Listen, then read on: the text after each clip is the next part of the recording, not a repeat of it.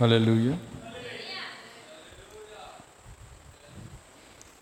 మంచిది. మరి చక్కని పాటలు దేవుని స్థుతించి ఉన్నాం ఈ యొక్క సమయంలో ఇక్కడ కొన్ని ప్రార్థన వినపములు ఉన్నాయి. వాటి కొరకు మనం ప్రార్థించి దేవుని వాక్యంలోకి మనం వెళ్దాం. అందరు కళ మూసుకున్నట్లయితే ప్రార్థన చేసుకుందాం.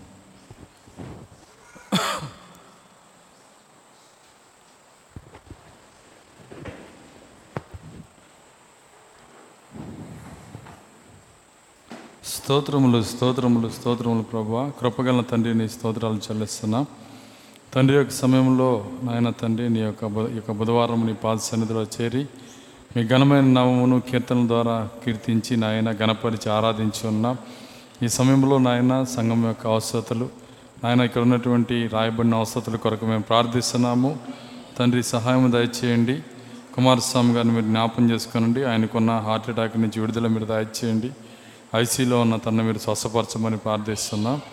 తండ్రి నాయన ఇంకా పాలరాజు గారిని జ్ఞాపం చేసుకునండి. ప్రభా నాయన తనకున్న గుండెకు నీటిని గుండెలో ఉన్న నీటిని తీసివేయండి ప్రభువ. తండ్రి తను కూడా మీరు ఆయన మొట్టమని ప్రార్థిస్తున్నా. నీ గాయపడిన అస్తంత తాకండి ప్రభువ. సంపూర్ణ స్వస్థతను మీరు దయచేయండి. ప్రభా నాయన తండ్రి ఇంకా సునాది గారిని మీరు జ్ఞాపం చేసుకునండి.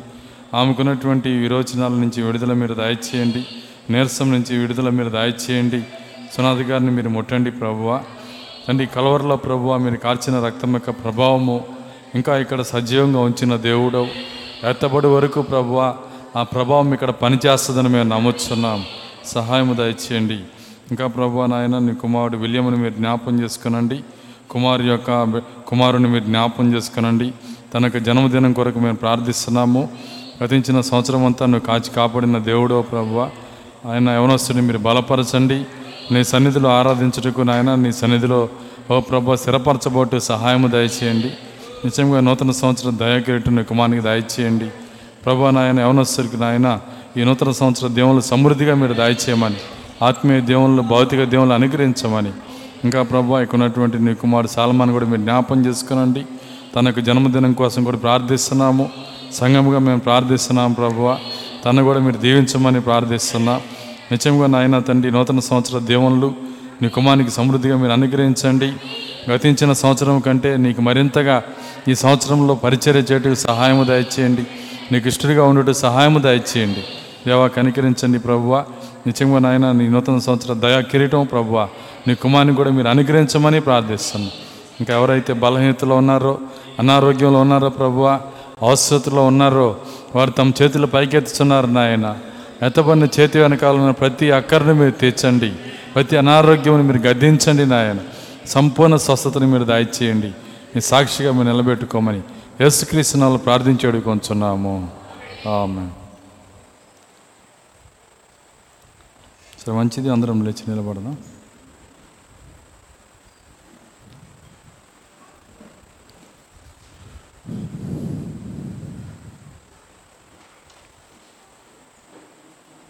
పరిశుద్ధ గ్రంథంలో నుండి హెబ్రిల్కి రాసిన పత్రిక పదకొండో అధ్యాయము.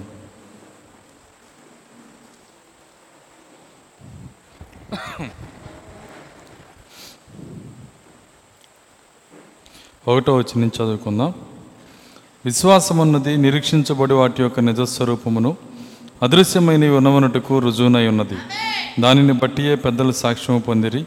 ప్రపంచములు దేవుని వాక్యం వల్ల నిర్మాణమైనవనియు అందును బట్టి దృశ్యమైనది కనబడే పదార్థములచే నిర్మించబడలేదనియు విశ్వాసం చేత గ్రహించుకొంచున్నాము. విశ్వాసం బట్టి హేబేలు కయుని కంటే శ్రేష్టమైన బలి దేవునికి అర్పించెను. దేవుడు అతని అర్పణల గురించి సాక్ష్యం ఇచ్చినప్పుడు అతడు ఆ విశ్వాసం బట్టి నీతిమంతుడని సాక్ష్యం పొందాను. అతను మృతి నొంది ఆ విశ్వాసం ద్వారా మాట్లాడుచున్నాడు. విశ్వాసం బట్టి హానోకు మరణం చూడకున్నట్లు కొనుపోబడెను. అతడు కొనుపోబడక మునుపు దేవునికి ఇష్టడై ఉండనని సాక్ష్యం పొందాను. కాగా దేవుడు అతన్ని కొనిపోయిన గనక అతడు కనబడలేదు. విశ్వాసం లేకుండా దేవునికి ఇష్టమైనట్టు అసాధ్యము. దేవుని వద్దకు వచ్చేవాడు ఆయన ఉన్నాడనియు తను వెతుకు వారికి ఫలం దయచేవాడనియు నమ్మవలని కదా. దేవుడు తన వాక్యం దీవించిన గాక ప్రార్థించుకుందాం. స్తోత్రములు స్తోత్రములు స్తోత్రములు ప్రభువ కృపగలన తండ్రి నీవు స్థుతులు చెల్లిస్తున్నా. ప్రభు నాయన ఇక రాత్రికాల సమయంలో ప్రభు నీ లేఖన భాగం ఇక్కడ చదవబడినది. దాని చుట్టూ నాయన పక్షిరాజు పిల్లలుగా మేము సమకూడి ఉన్నాము. నిజంగా మాకు ఈ సమయానికి కావలసిన ఆత్మీయ ఆహారమును దయచేయండి. మీ వాక్యంతో మమ్మల్ని పోషించండి. మమ్మల్ని బలపరచండి ప్రభువ. తండ్రి చివరి దినముల్లో అన్నిటికన్నా అతి గొప్ప పోరాటంలో మేము ఉన్నాము ప్రభువ. సహాయము దయచేయండి. విశ్వాసంతో నాయన విశ్వాస ప్రత్యక్షతతో ప్రభువ మేము జయించే శక్తి మాకు దయచేయండి. నిజంగా ప్రభువ లోకమును జయించిన మీ విజయం మీ విశ్వాసం అని చెప్పిన దేవుడు. అటువంటి విశ్వాసం మా హృదయాల్లో కుమరించి మమ్మల్ని బలపరిచి ధైర్యపరిచి. ఓ తండ్రి మాతో మీరు మాట్లాడి మీ నామానికి మహిమ తెచ్చుకోమని యేసుక్రీస్తు వాళ్ళు ప్రార్థించి అడుగుకొంచున్నాము ఆమె కూర్చుందాం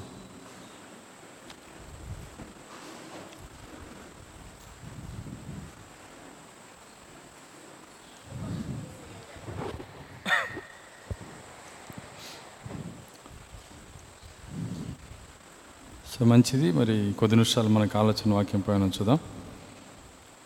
ఎక్కువ సమయం నేను తీసుకొని. ఒక గంట గంట పదిహేను నిమిషాలు దేవుని వాక్యాన్ని మనం చూద్దాం. చదవబడినటువంటి లేఖనంలో మరి ఈ యొక్క అధ్యాయాన్ని మరి ఇక్కడ ఉన్నటువంటి ఈ యొక్క అధ్యాయానికి ఉన్న పేరు ఏంటంటే విశ్వాస వీరుల పట్టిక అని చెప్పి దీనికి ఒక పేరు ఉన్నది. మరి బైబిల్ అంతట్లో దేవుడు ఎవరికి విశ్వాసం ఉందని చెప్పాడో ఆ విశ్వాస వీరులందరినీ ఒక చోట చేర్చి ఈ అధ్యాయాన్ని దేవుడు రాశాడు. మరి వీరికి మరి దేవుడు అనుకున్న లేకపోతే దేవుడు నిర్ణయించిన నిజ విశ్వాసం అనేది ఈ లిస్టులో ఉన్న వారికి మాత్రమే ఉందని చెబుతున్నాడు ఆయన.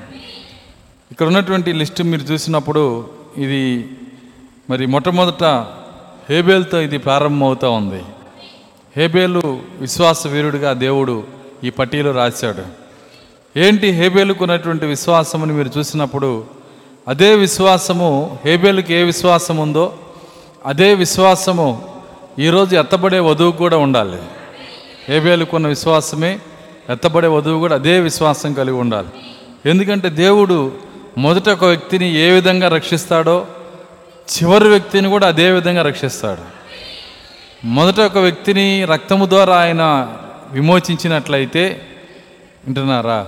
అదే విధముగా ఈరోజు ఈ చివరి వ్యక్తిని కూడా రక్తము ద్వారానే విమోచిస్తాడు ఆయన. కాబట్టి రక్తము మనల్ని విమోచిస్తుంది.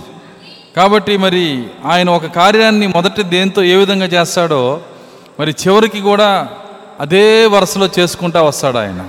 దేవుని కార్యాలు మారవు. కాబట్టి ఆయన పేరు ఏంటంటే మారని దేవుడు. యేసుక్రీస్తు నిన్న నేడు నిరంతరం మార్పులేని దేవుడు. ఇంకా లోపలికి వెళ్తే అయా అయాం దట్ అయాం ఆయన. అంటే ఆయన మారకుండా ఉన్నవాడు. ఎలా ఉన్నాడో అలాగే ఉంటాడు. మొదట ఎలా ఉన్నాడో అలాగే ఉంటాడు ఆయన. సో నాయన జగత్తు పునాది వేయబడక ముందు నిన్ను రక్షించినట్లయితే జగత్తు పునాది వేయబడక ముందు నిన్ను ప్రేమించినట్లయితే మధ్యలో వదిలేస్తాడు ఆయన. వదిలిపెట్టడు. అయితే ఆయన మొదటిగా జగత్తు పునాది వేయబడక ముందే నిన్ను ప్రేమించిన దేవుడైతే సో కాబట్టి ఆయన జగత్తు పునాది వేయబడక ముందు ఏ నిర్ణయం తీసుకున్నాడో ఎన్ని యుగాలైనా నిర్ణయం మారనే మారదు. దేవుని స్తోత్రం అలెలుయ్య కాబట్టి ఆయన మార్పు లేని దేవుడు. ఆయన నిర్ణయాల్లో మార్పు లేదు. ఆయన ఆలోచనలో మార్పు లేదు. సో మనం అనుకుంటాం ఆయన మారుతున్నాడని కానీ ఆయన మారు ఆయనలో ఏ మార్పు లేదు. అదేందండి మొదట మరి ధర్మశాస్త్రం ఇచ్చాడు తర్వాత కృపను తీసుకొచ్చాడు అన్యులకి. మరి మారాడు కదా? చెప్పండి. ఆయన మొదట ధర్మశాస్త్రం తీసుకొచ్చాడు. తర్వాత ఈరోజు ఏం చేశాడు? ధర్మశాస్త్రం పక్కకి నెట్టేసి కృపను తెచ్చాడు. అప్పుడు మారినట్టే కదా? వింటున్నారా? మరి ఆయన మారుస్తున్నాడు కదా కార్యాలని. మరి అయితే ఆయన మార్పు లేని దేవుడు అంటారేంటి? దానికి దాని యొక్క కార్యం ఏంటంటే దేవుడు ధర్మశాస్త్రాన్ని మొదట తేలా. ప్రవక్త అంటున్నాడు ఆయన కృపనే మొదట తెచ్చాడు. అబ్రహాముకి ధర్మశాస్త్రం ఇచ్చి తీసుకురాలా? ఏమి ఇచ్చాడు ఆయన? కృపని. కాబట్టి ఆయన అబ్రహాం యొక్క కృపా నిబంధన అనే వర్తమానాన్ని ప్రవక్త చెబుతున్నాడు. అబ్రహాముకి కృపనిచ్చాడు. అయితే ఇచ్చిన కృప మరి నాలుగు మరి నాలుగు వందల సంవత్సరాల తర్వాత ఇజ్రాయేళ్ళు పోగొట్టుకొని వాళ్ళు కృపని వదిలేసుకొని ధర్మశాస్త్రాన్ని కోరుకున్నారు వాళ్ళు. వాళ్ళ స్థితిని బట్టి వాళ్ళ క్రియలను బట్టి ధర్మశాస్త్రం మధ్యలో వచ్చింది. మొదట మొదట ఏముంది? కృపే. అందుకే పౌలు గారు దాన్ని ప్రతి దా ప్రతి లేఖనాన్ని తెరిచి మాట్లాడతాడు. ఆయన ఏమంటాడంటే అబ్రహాము అబ్రహాము మరి ఆయన సున్నతి ఎప్పుడు పొందాడు? వింటున్నారా? సున్నతి పొందటం వల్ల ఆయన నీతిమంతుడయ్యాడా? చూడండి దేనివల్ల ఆయన నీతిమంతుడయ్యాడు? ఆయన ఒక్కొక్క కార్యం ఒక్కొక్క కార్యము మరి పౌలు గారు అడుగుతా ఉన్నాడు. అబ్రహాము దేవుని నమ్మెను అది అతనికి నీతిగా ఎంచబడేను. దేవుని నమ్మినంటే దేవుని వాక్యము నమ్మెను. దేవుని వర్తమానము నమ్మాను. ఏమి నమ్మాడు? ఆ దే ఆ దినముల్లో దేవుడు ఏది మాట్లాడాడో అది ఎంత వింతగా ఉన్నా ఎంత ఆశ్చర్యంగా ఉన్నా దాన్ని అబ్రాము నమ్మాడు దాన్ని. నువ్వు లేచి రా అన్నాడు ఆయన. లేచి వచ్చేసాడు. ఇల్లు వదిలిపెట్టమన్నాడు. ఇల్లు వదిలిపెట్టేశాడు. పొలం వదిలిపెట్టేశాడు. బంధువులను వదిలిపెట్టేశాడు. స్నేహితులను వదిలిపెట్టేశాడు. ఇవన్నీ ఆయన దేవుని నమ్మెను అంటే దేవుని వర్తమానాన్ని నమ్మెను. అంతేగాని ధర్మశాస్త్రం ఆచరించడం వలన అబ్ర అబ్రహాము నీతిమంతుడు అవ్వలేదు. వింటున్నారా? అందుకే బైబిల్ ఒక మాట చెప్తుంది. ధర్మశాస్త్రం వలన ఒక్కడు కూడా నీతిమంతుడిగా మార్చబడడం చెబుతున్నాను మరి అయితే దేని వల్ల నీతిమంతుడిగా మార్చబడతాం? మన పితరుడు ఎలాగ నీతిమంతుడిగా మార్చబడ్డాడో? ఎవరు మన పితరుడు? మన తండ్రి అయినా అబ్రహాం. మనం కూడా అదే విధంగా మనం నీతిమంతులుగా తీర్చబడతాము. మన పితరుల వలె. కాబట్టి ఆయన దేని వల్ల నీతిమంతుడిగా తీర్చబడ్డాడంటే దేవుణ్ణి నమ్మటం వలన. దేవుణ్ణి నమ్మటం. దేవుని నమ్మటం అంటే దేవుడు ఉన్నాడని నమ్మటం కాదు. దేవుడు ఉన్నాడని నమ్మేవాళ్ళు బైబిల్ ఏం చెప్తుందంటే దయ్యాలు కూడా నమ్మి వణుకుతున్నాయి అన్నాడు ఆయన. దయ్యాలు కూడా నమ్మి వణుకుతున్నాయి. కాబట్టి దయ్యములు దయ్యముల విశ్వాసం అంటే విశ్వాసము మన దగ్గర పనిచేయదు. అవి వణుకుతున్నాయి అంట నమ్మి. మనం వణికితే ఉపయోగం ఏముంది? వింటున్నారా? అది పనిచేయదు.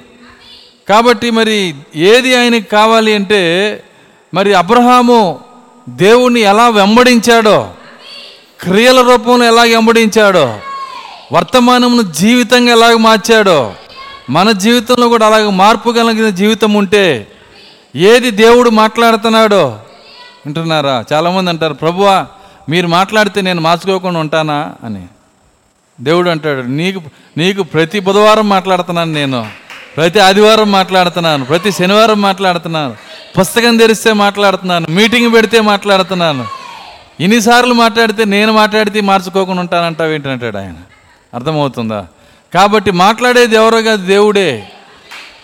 చూడండి ఆయన ఏమంటున్నాడంటే శాస్త్రులు పరిచయులు వాళ్ళు చెప్పినా వినండి అంటున్నాడు యేసుక్రీస్తు. శాస్త్రులు పరిచయలు చెప్పినా వినండి. ఎందుకంటే వాళ్ళు వాళ్ళ మాట చెప్పట్లేదు. దేవుని వాక్యం చెబుతున్నారు వాళ్ళు. కాబట్టి ఎవరు చెప్పినా దేవుని వాక్యం చెప్పినప్పుడు వినాలంటున్నాడు ఆయన. ఎందుకంటే అది ఆయన స్వరం అయి ఉన్నది. దేవుని స్తోత్రం. అలెలుయ కాబట్టి అబ్రహాము దేవుని నమ్మెను. అది అతనికి నీతిగా ఎంచబడెను. దేవుని నమ్మినంటే వాక్యము నమ్మెను. వాక్యము నమ్మినంటే వర్తమానం నమ్మాను. సరే అబ్రహాము దగ్గర ఆదికాండం ఉందనుకోండి.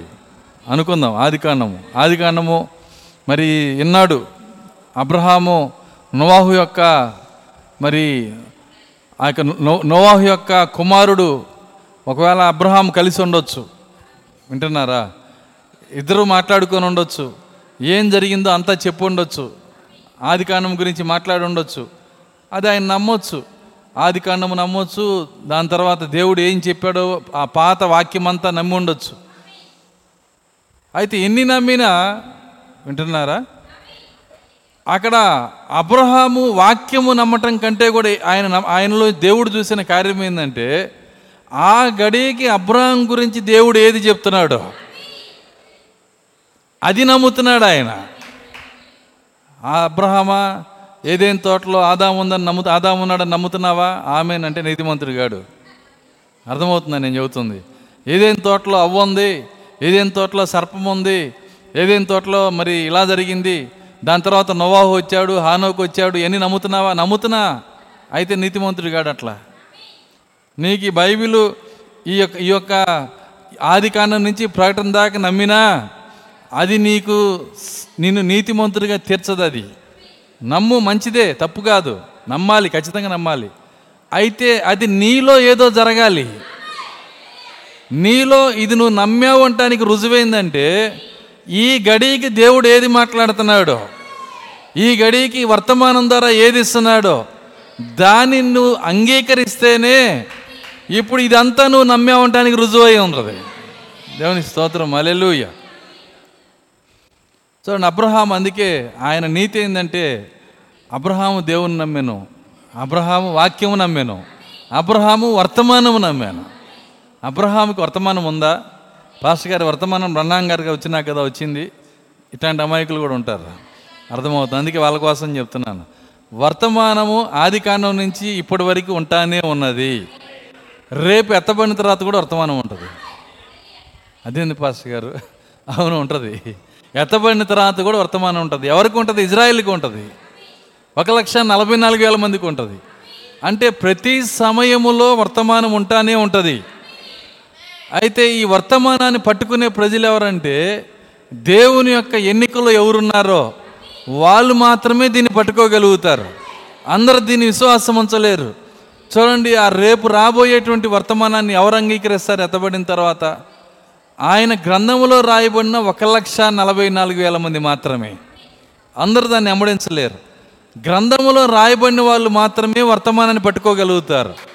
అదేవిధంగా ఈరోజు కూడా ఈరోజు కూడా గొర్రెపిల్ల జీవగ్రంథంలో ఎవరి పేరు రాయబడుతుందో వారు మాత్రమే ఈ గడియ వర్తమానాన్ని పట్టుకోగలుగుతారు. కాబట్టి వర్తమానం ఎక్కడి నుంచి ఉందంటే ఆది కాండం నుంచి ఉంటానే ఉంది. అసలు బైబిల్ మొదలైందే వర్తమానంతో. తెలుసా మీకు? బైబిల్ మొదలైందే వర్తమానంతో. ఏంటి వర్తమానము? ఆదాం అంటున్నాడు. మనకు వర్తమానం ఉంది తెలుసా అన్నాడు అవతో. ఏంటి వర్తమానం చూడండి దేవుడు బైబిల్ బైబిల్ ఉంది ఆదాం దగ్గర. బైబిల్ ఏంటి? మీరు గమనిస్తే బైబిల్ ఆయన చెప్తున్నాడు దేవుడు పరలోకంలో ఉన్నాడంట. పరలోకంలో ఉన్నప్పుడు దేవదూతలు కొన్ని కోట్ల మంది ఉన్నారంట. అందులో మూడో వంతు ఒక లీడర్ని తయారు చేసుకున్నారంట. వింటున్నారా? ఆ లీడర్ ఏమైందంటే లే- ఏమయ్యాడంటే మరి అక్కడి నుంచి దేవుడు తోసేసాడంట ఇది బైబిల్. దానివల్ల ఆదామికి ఏం ఉపయోగం లేదు. ఎంతమందికి అర్థమవుతుంది నేను చెప్తుంది? ఆదాముకి కనెక్ట్ అయ్యే మాట ఏంటంటే ఆ గడియకి ఇచ్చిన వర్తమానం. ఏంటి వర్తమానం అంటే ఆయన అంటున్నాడు బైబిల్ సరే కానీ మనకు ఒక వర్తమానం ఇచ్చాడు తెలుసా అవ్వా అని అడిగాడు ఆయన. ఏంటి వర్తమానం? నీవు తోట మధ్యలో ఉన్న చెట్టు యొక్క ఫలములు తినకూడదు అన్నాడు. తిను తినమున నిశ్చయముగా చచ్చిపోయేదు అన్నాడు. ఇదే వర్తమానం. ఎందుకంటే ఫ్రెష్గా వచ్చింది అప్పుడే. వర్తమానం అంటే అర్థమైందంటే ఫ్రెష్గా అప్పుడే వచ్చి ఉండాలి అది. అది ఎక్కడి నుంచి రావాలి? సింహాసనం ఎద్ద నుంచి రావాలి? దేవుని నోటి నుంచి రావాలి. ఆ వచ్చిన వర్తమానముని ఎవరు పట్టుకుంటారంటే ఎన్నుకోబడిన వారు మాత్రమే. ఆ కారణాన్ని బట్టే ఈరోజు సింహాసనం నుంచి వచ్చిన వర్తమానం అన్నది మనకి. దేవుని స్తోత్రం. అలెలుయ్యా కాబట్టి ఈ వర్తమానం అంటే ఏంటో కాదు. ఇంకా మీకు అర్థమవటానికి చెప్తున్నాను దీన్ని. వర్తమానము అంటే రాయబడిన వాక్యము అనగా అక్షరము అనేటువంటి వాక్యము యొక్క ఆత్మీయ అర్థమే వర్తమానం. రాయబడిన వాక్యము యొక్క ఆత్మీయ అర్థం. రెండో కొరంది మూడో అధ్యాయము ఆరో వచ్చిన చదువుదాం. రెండో కొరంది మూడు ఆరు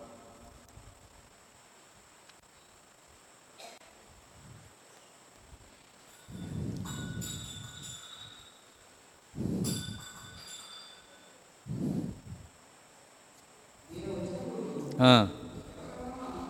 ఆ. మూడు రెండో కొర ఉంది మూడు ఆరు. ఆయనే మమ్ములను క్రొత్త నిబంధనకు అనగా అనగా అక్షరమునకు కాదు గాని అక్షరమునకు కాదు గాని ఆత్మకే ఆత్మకే పరిచార పరిచారకుల మోటుకు పరిచారముటకు మాకు సామర్థ్యం కలిగించు మాకు సామర్థ్యము కలిగించెను. కల్- అక్షరం చంపును గాని అక్షరము చంపును గాని ఆత్మ జీవింపజేయను. ఆత్మ జీవింప చేయును చూడండి అక్షరము వాక్యము. వాక్యము అక్షరార్థంగా తీసుకుంటే అది నేను చంపిద్ది. కానీ వాక్యము యొక్క ఆత్మీయ పరిచర్య ఆత్మీయ అర్థం ఏంటని మీరు చూసినప్పుడు అదే వర్తమానము. ఇది బ్రతికిస్తుంది. ఉన్నది ఉన్నట్టు తీసుకుంటే అక్షరార్థం ఏం చేస్తుంది? అక్షరం ఏంటో కాదు వాక్యమే. కానీ అది నిన్నేం చేస్తుంది? అది నేను చంపిద్ది అంటున్నాడు. కాబట్టి ఈ వ్యత్యాసము తెలియక చాలామంది ఈ లోతైన కార్యం లోపలికి రాక మరి ఎందుకు ఎందుకంటే అనేక మంది నశించిపోతూ ఉన్నారు. చూడండి అనేక మంది జారిపోతూ ఉన్నారు పడిపోతూ ఉన్నారు. అయితే ఎన్నుకోబడిన వారి మనోనేత్రాలు దేవుడు తెరుస్తూ ఉన్నాడు. దేవుని స్తోత్రం మరెల్లుయ్య కాబట్టి అక్కడ మనం చూసినప్పుడు మరి వర్తమానము అనే దానికి అర్థము మొట్టమొదట వర్తమాన ప్రజలుగా మనకే తెలిసి ఉండాలి. ఎవరైనా అడగవచ్చు మీరెవరండి? మేము చదివేది అదే బైబిల్ మీరు చదివేది అదే బైబిల్. మేము అదే అల్లెలుయ శృతి మహిమ పాడతాం మీరు అదే పాడతారు. అర్థమవుతుందా? మే మేమే ప్రార్థన చేస్తామో వేస్తున్నామో మీరు అలాగే ప్రార్థన చేస్తారు. మీకు మాకు తేడా ఏంటి? సో అక్కడే అక్కడే వర్తమాన ప్రజలు అంటే ఏంటో మొట్టమొదట మనకు తెలియాలి. వర్తమాన ప్రజలు అంటే అర్థం ఏంటంటే ఆ సమయానికి సింహాసనం నుంచి వచ్చిన దేవుని స్వరం ఒకటి ఉంది ఇక్కడ. అది ఆదికాండం నుంచి కదిలొస్తానే ఉంది. ఆదికాండం నుంచి అది కదిలొస్తానే ఉంది. ఆదికాండం మీరు చూసినట్లయితే ఏదేం తోటలోనే వర్తమానం ఉంది. ఏదేం తోటలో వాక్యం ఉంది? వర్తమానం ఉంది. వాక్యం ఏంటి? పరలోకంలో జరిగిందంతా అప్పుడు ఆదాముకి వాక్యం. వింటున్నారా? దేవుడు ఆ గడికి తన జీవితంలో జరగాల్సిన కార్యము వర్తమానం. నువ్వు తిను దినమును నిశ్చయంగా చచ్చిపోదు అనేది వర్తమానం. ఫ్రెష్గా వచ్చింది దేవుని దగ్గర నుంచి. ఆ వర్తమానము జీవిస్తే వాళ్ళు బ్రతికుంటారు. వర్తమానం వదిలిపెట్టేస్తే వాళ్ళు చచ్చిపోతారు. ఇంకా అది అప్పటి నుంచి ఇప్పటి వరకు మారదు. వింటున్నారా? ఈరోజు కూడా అంతే. నువ్వు వర్తమానాన్ని జీవిస్తే నువ్వు బ్రతుకుతావు. వర్తమానాన్ని వదిలిపెట్టేస్తే నువ్వు చచ్చిపోతావు. ఎందుకంటే వర్తమానము సింహాసనం నుంచి వచ్చినటువంటి మాటలు అయి ఉన్నాయి. దేవుని స్తోత్రం అలెలుయ్య కాబట్టి వర్తమానము వాక్యము రెండిటికి ఉన్న వ్యత్యాసము దీన్ని మనం చాలా జాగ్రత్తగా పట్టుకోవాలి. ఎందుకంటే వర్తమానం ఏంటో కాదు వాక్యం యొక్క ఆత్మీయ అర్థము. అది కొత్తది కాదు వాక్యం యొక్క ఆత్మీయ అర్థము. కాబట్టి మరి అబ్రహాము దగ్గరికి వర్తమానం వచ్చింది విశ్వాసులకు తండ్రి అయిన అబ్రహాము దగ్గరికి. ఆదాము దగ్గరికి వర్తమానం వచ్చింది మోషే దగ్గరికి వర్తమానం వచ్చింది. నోవాహు దగ్గరికి వర్తమానం వచ్చింది. అసలు వర్తమానం రాని వాళ్ళు ఎవరు చూపించరు నాకు? అర్థమవుతుందా? ప్రతి సమయంలో ప్రతి గడియలో అక్కడున్న దేవుని పిల్లలకు వర్తమానం వచ్చినది. గిజ్జోన్ దగ్గరికి వర్తమానం వచ్చినది. రాలేదా? చూడండి ఆయన అంటున్నాడు ప్రభువా అక్కడున్న అక్కడికి వచ్చినటువంటి దూతతో అంటున్నాడు నా ఏలినవాడా? యహోవా మాకు తోడై ఉంటే ఈ బాధలన్నీ మాకు ఎందుకు వచ్చినాయి అని అడిగాడు. వాక్యం ఏం చెప్తుంది? ఆయన మాకు తోడై ఉంటే ఆయన ఆశ్చర్యకార్యాలు ఎన్ని రాస్తున్నాయి వాక్యంలో? అవన్నీ ఏమైపోయినాయి? అడుగుతున్నాడు. వాక్యం ఉంది కానీ మా జీవితంలో శక్తి లేదు. ఎందుకని? అందుకే కదా వర్తమానికుడిగా నేను వచ్చాను అంటున్నాడు ఆయన. వర్తమానం వచ్చింది దానికోసమే.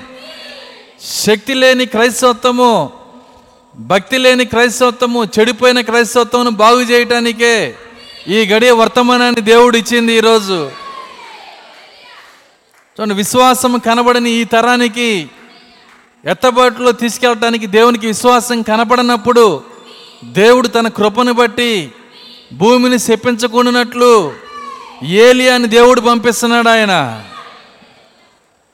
ఏలియా ఎందుకు వచ్చాడంటే మనకు విశ్వాసం ఇవ్వటానికి కాబట్టి ఈ వర్తమానం అనేది ప్రతి గడియలో కదిలి వస్తానే ఉంది.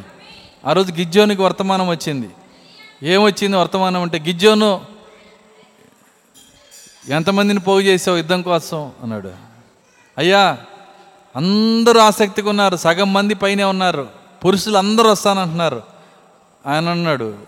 ఎవరు వద్దన్నాడు ఆయన? అదేంటి? దీనికి ఒక దీనికి ఒక పరీక్ష ఉంది ఆ పరీక్ష ప్రకారం చేయి అన్నాడు. ఒక టెస్ట్ పెట్టాడు. జస్ట్ కొన్ని వందల మంది మాత్రమే బయటకు వచ్చారు. వేల మంది ఓడిపోయారు. వందల మంది బయటకు వచ్చారు. వాళ్ళందరిని చూసి దేవుడు అంటున్నాడు ఇగో ఇదే నీ సైన్యం అన్నాడు. నీవు లక్షల మంది మిజ్జానీల మీదకి వెళ్ళటానికి ఇదే నీ సైన్యం. వర్తమానం చెబుతుంది ఆ మాట.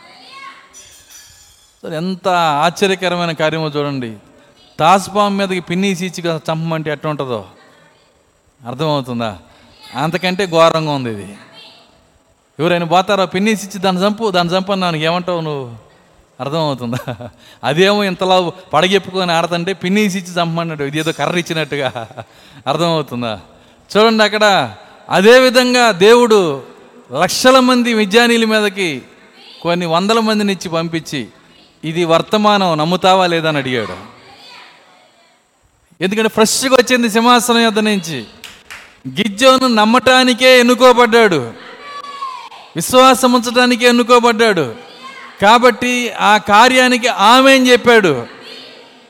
ఒకవేళ గిజ్జోన్ కాకుండా ఇంకెవరైనా అక్కడ ఉండుంటే ప్రభువా చూడండి దాన్ని ఏమంటారు? యోనా అన్న కాస్త కనపడేట్టు ఉన్నాడు. ఈయనైతే వేరే దేశం కాదు ఇంకా భూమి యొక్క దిగంతాలకు వెళ్ళిపోతాడు. ఎందుకంటే ఈ యుద్ధం నా వల్ల కాదంటాడు. దేవునికి దొరకడు.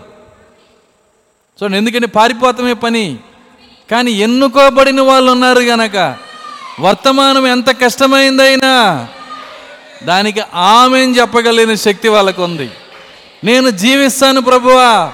నేను నేను చేస్తాను ప్రభువా. కొన్ని వందల మంది ఇచ్చినా పర్వాలేదు నాకు. అసలు నిజ విశ్వాసం ఏం చెబుతాడంటే వీళ్ళు కూడా ఎందుకు ప్రభా నువ్వు ఉంటే చాలు నాకు.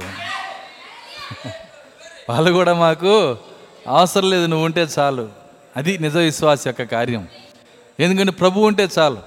కానీ వర్తమానం ఏం చెబుతుందో దాన్ని గిజ్జోని ఆమెను చెబుతున్నాడు. వాళ్ళని కూడా ఎందుకు పెట్టాడంటే నీకు బలంగా ఉండటానికి కాదు శక్తి ఇవ్వటానికి కాదు. నీకు తోడు పోరాడటానికి కాదు. వాళ్ళు కేకలేయటానికి అంతే. జస్ట్ దేవుని శుతించడానికి యహోవా ఖడ్గము గిజ్జోని ఖడ్గము. సో నా ఆ యొక్క దివిటీని తీసుకొని ఆ యొక్క కొండలో పెట్టారు. దివిటిని తీసుకెళ్ళిపోయి కొండలో పెట్టేసి యహోవా ఖడ్గము గిజ్జోని ఖడ్గము. దేవుటి అక్కడ ఒకవేళ బహుశా వాళ్ళు చేసే పని గోడచారులు గమనిస్తూ ఉండొచ్చు. అయ్యా మన మీదకి ఒక సైన్యం రాబోతుంది అని రాజుతో చెప్పి ఉండొచ్చు. ఎంతమంది ఉన్నారు? ఎన్ని లక్షలు ఉంటారు? లక్షలు కాదయ్యా వందలు అన్నాడు. వందల? మన మీదక? అవును. అట్ వాళ్ళ ఆయుధాలు ఏంటి కొండ. ఏం చేస్తున్నారు? ఫస్ట్ ఫస్ట్ దీపం వెలిగించారయ్యా. ఎందుకు దారి కనపడక? కాదు. దాన్ని తీసుకెళ్ళి కొండలో పెట్టేశారు. ఏంటి? దీపం వెలిగించి ఏం చేశారు? కొండలో పెట్టారు. పిచ్చోళ్ళలాగా ఉన్నారు వాళ్ళు? దీపం వెలిగించి ఎవరైనా కొండలో పెడతారా? పెట్టారయ్యా పెట్టి మళ్ళీ దాన్ని పగలగొట్టారు. ఏం చేశారు? దాన్ని ఏం చేశారు కొండల్ని? పగలగొట్టారు. ఖచ్చితంగా వీళ్ళు పిచ్చోళ్ళు అయి ఉంటారు. మన మీదకి యుద్ధానికి వస్తున్నారు. ఏంటి అర్థం పర్థం లేకుండా దీపం వెలిగించేది ఏంటి? కొండలో పెట్టేది ఏంటి? పైగా వాళ్ళు కేకలేస్తున్నారయ్యా. యహోవా ఖడ్గము గిజోను ఖడ్గము. చూడండి దేవుని వాక్యం మనలో ఉంది. ఆ వాక్యమును ఆర్పుతుంది వాక్యం వెలుగు బయటికి రాకుండా చేస్తుంది కొండే. అర్థం కాల? ఏంది ఆ కొండ? ఫ్యాన్ కింద కూర్చుంది ఆ కొండ. ఏంటిది అది? నీ శరీరమే నీ శరీరమే కొండ. బాగా పొట్ట పెరిగినా కానీ కొండలాగే కనపడుతుంది. అర్థమవుతుందా? కొండ ఎక్కడో లేదు. మన బాడీయే కొండ. మట్టితో చేసిన పాత్ర మనం. వింటున్నారా? ఈ మట్టితో చేసిన ఈ పాత్రలో వాక్యం ఉంది. కానీ ఆ దివిటి వెలుగు బయటికి రావట్లేదు. దానికే దాన్ని పగలగొట్టి ఆ వెలుగు బయటికి తీసినప్పుడు యహోవా ఖడ్గం బయలుదేరుతుంది అక్కడ. గిజ్జోని ఖడ్గం బయలుదేరుతుంది. దేవుని స్తోత్రం. అలెలుయా నెహోవా ఖడ్గము గిజ్జోను ఖడ్గం. చూడండి అక్కడ ఆ ఆ వర్తమానాన్ని గిజ్జోను అంగీకరించాడు. దేవుడిచ్చిన వర్తమానాన్ని గిజ్జోను అంగీకరించాడు. ప్రతి సమయంలో వర్తమానాన్ని అంగీకరించే ప్రజలు అక్కడ ఉన్నారు. నోహు దాన్ని అంగీకరించాడు. అబ్రహాము దాన్ని అంగీకరించాడు. అసలు అందుకే ఆయన విశ్వాసులకు తండ్రి అయ్యాడు ఆయన. జాగ్రత్తగా గమనించండి. రాయబడిన వాక్యము కాదు. తన జీవితంలో వర్తమానం ఏం మాట్లాడుతుందో దానిని ఆయన అంగీకరించాడు. దేవుని స్తోత్రం అలెలుయ్య ఈరోజు కూడా వర్తమానం నీతో మాట్లాడుతుంది. వర్తమానం ఏం మాట్లాడుతుంది? ప్రతి పుస్తకంలోంచి ప్రవక్త మాట్లాడుతున్నాడు. ప్రతి కార్యము దేవుడు మనతో మాట్లాడుతున్నాడు. అయితే నువ్వు దానికి ఆమెం చెబుతున్నావా? దాని జీవితంగా మారుస్తున్నావా? వర్తమానంతో నీ జీవితం కనెక్ట్ అయినప్పుడు అప్పుడే నువ్వు నిజ విశ్వాసి దేవుని దృష్టిలో. ఇక్కడున్న ఈ పదకొండు పదకొండు పదకొండో అధ్యాయంలో ఉన్న వాళ్ళందరూ ఆ విధంగానే వర్తమానంతో కనెక్ట్ అయ్యారు. వర్తమానంతో కనెక్ట్ అయ్యారు. వీళ్ళందరూ కూడా వాళ్ళ వాళ్ళ యొక్క వాళ్ళ యొక్క లైఫ్లో వర్తమానం వచ్చి వాళ్ళని కలుసుకుంది. హేబేల్ని వర్తమానం వచ్చి కలుసుకుంది. ఏంటి వర్తమానం ఏం చేసింది హేబేల్ దగ్గరకు వచ్చి మీరు చూసినప్పుడు హేబేల్తో వర్తమానం వచ్చి ఏం మాట్లాడుతుందంటే చిన్నగా నువ్వు అనుకుంటున్నట్లుగా మీ అమ్మ పండు తినలేదు. నీ మదర్ పండు తినలేదు. పాపము యాపిల్ పండు కొరకటం వలన రాలేదు. అర్థమవుతుందా? అట్లయితే ఈరోజు ఎంతమంది పాపం చేస్తున్నారని లెక్కలేదు. అర్థం కాల. రాత్రి మేము కూడా ఒక కేజీ యాపిల్ తెచ్చి పాపం చేసాం అర్థం కాల. మేము కూడా ఒక కేజీ యాపిల్ కొనుక్కొచ్చి తిని పాపం చేసి. యాపిల్ పండు తింటాం పాపం ఏందండి? యాపిల్ అప్రికాటు ఇవి కాదు. అసలు ఏం జరిగింది పాపము అనేది? వర్తమానము హేబేల్కి బయలుపరచబడింది. హేబేల్ దాన్ని పట్టుకున్నాడు. రక్తము ద్వారా పాపం వచ్చిందని చూశాడు. రక్తమునకు పరిష్కారం రక్తము ద్వారా వచ్చిన పాపానికి పరిష్కారము రక్తమే అని చూశాడు. చూడండి వర్తమానం ఆయన దగ్గరికి వచ్చింది. వచ్చిన వర్తమానాన్ని పట్టుకున్నాడు. ఆ విశ్వాసాన్ని బట్టి ఒకరోజు రాబోయే మెస్సియా ఆయన గొర్రెపిల్లగా వస్తాడు. నిర్దోషమైన రక్తంతో వస్తాడు. అందరి కొరకు రక్తంను గారుస్తాడు. ప్రతి ఒక్కరిని విమోచిస్తాడు. దేవుని స్తోత్రం. అలెలుయ్యా ఆ నిర్దోషమైన రక్తముతో ఆయన రాబోతున్నాడని ముందుగానే ఆయన చూశాడు. కయును నీకు నీకు స్త్రీ సంతానం గురించి ఏమైనా ఆలోచన ఉందా? స్త్రీ సంతానం వస్తుందని ఏమైనా ఆలోచిస్తున్నావా? ఆయన ఎవరు అంటాడు ఆయన? అర్థమవుతుందని నేను చెప్తుంది. కయూనికి స్త్రీ సంతానం గురించి ఆలోచన లేదు. అసలు ఆ బయలుపాటే లేదు.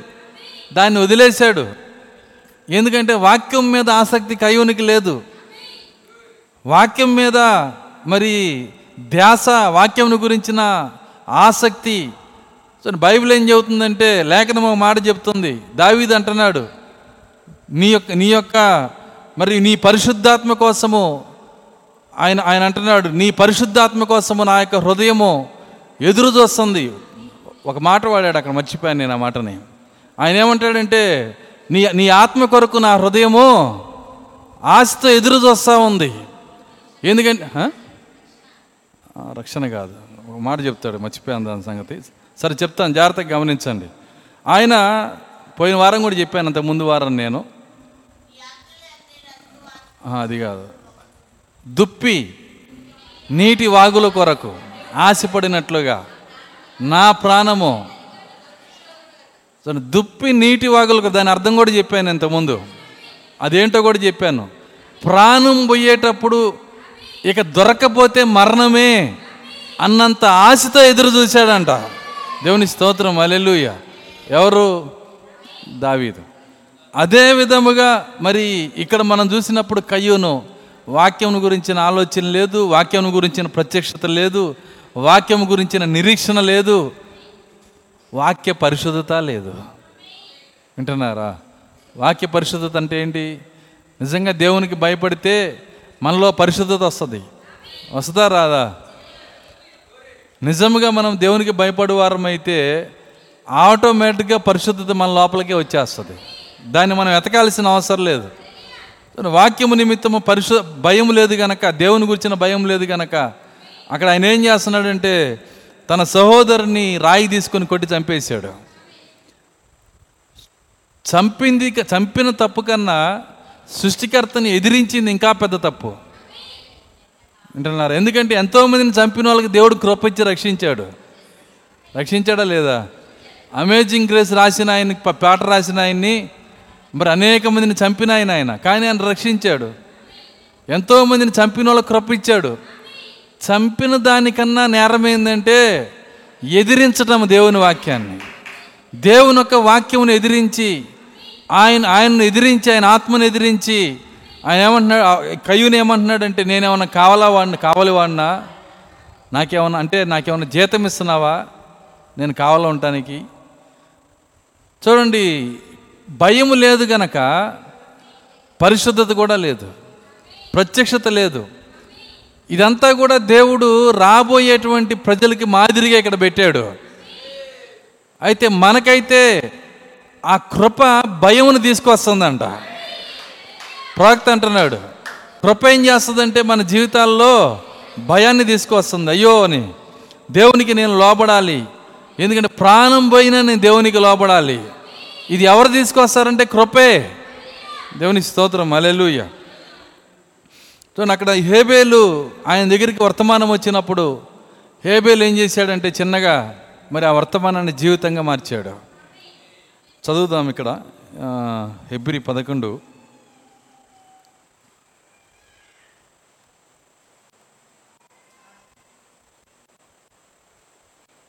నాలుగో వచ్చిన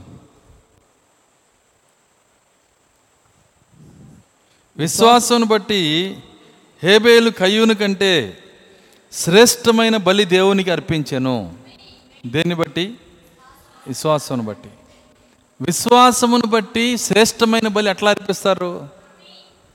దానికి అర్థమైందంటే విశ్వాసం అనే ప్రత్యక్షత హేబేల్లో పనిచేసి కయ్యనిచ్చినట్టుగా ఎర్రని పండ్లు పెట్టకుండా గొర్రె పిల్లని తీసుకొచ్చాడు. అదే ఆయన చెప్తుంది. ఇప్పుడు గొర్రె పిల్లని తీసుకొచ్చిన ఆ ఆ యొక్క ప్రత్యక్షతనే విశ్వాసం అంటున్నాడు దేవుడు. కయ్యూని చేసిన భక్తి చేయలేదు. దేవుడిచ్చిన ప్రత్యక్షత భక్తిని చేశాడు. ఇప్పుడు ఆ భక్తి చేసినప్పుడు దేవుడు ఏమంటున్నాడంటే విశ్వాసును బట్టి హేబేలు కయ్యూని కంటే శ్రేష్టమైన బలి దేవునికి అర్పించను. దేవుడు అతని అర్పణల గురించి సాక్ష్యం ఇచ్చినప్పుడు అతడు ఆ విశ్వాసమును బట్టి రెండో ఆ పెట్టాడు అక్కడ. పెట్టి ఏమంటున్నాడు? ఆ విశ్వాసమును బట్టి. నీతిమంతుడని సాక్ష్యము పొందాను. హేబేలు తల్లిదండ్రులను మర్యాదగా చూసుకెనను నీతిమంతుడు అని తీర్పు నీతిమంతుడని సాక్ష్యం పొందినని చెప్పలేదు అక్కడ. హేబేలు అన్నదానాలు చేసిను నీతిమంతుడని తీర్పు అట్లా చెప్పలేదు. నీకు ఎన్నో మంచి కార్యాలు ఉండొచ్చు కానీ దేవుడు చూస్తున్న అస్సలైన కార్యం ఏంటంటే ఆ గడియ ప్రత్యక్షత జీవితం నీ లోపల ఉన్నదా లేదా? దాన్ని ఆయన చూశాడు. ఎందుకంటే ఆ ప్రత్యక్షత జీవితము ఆయన పిల్లల్లో మాత్రమే ఉంటుంది. ఇక ఎక్కడ ఎతికినా మనకు కనపడదు.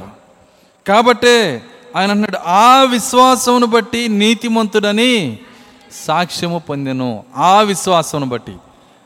మరి దేవుడు మొదటగా ఆ విధంగా నీతిమంతులుగా తీర్చినట్లయితే ఇప్పుడేం చేయాలి? అదే చట్ట ప్రకారం.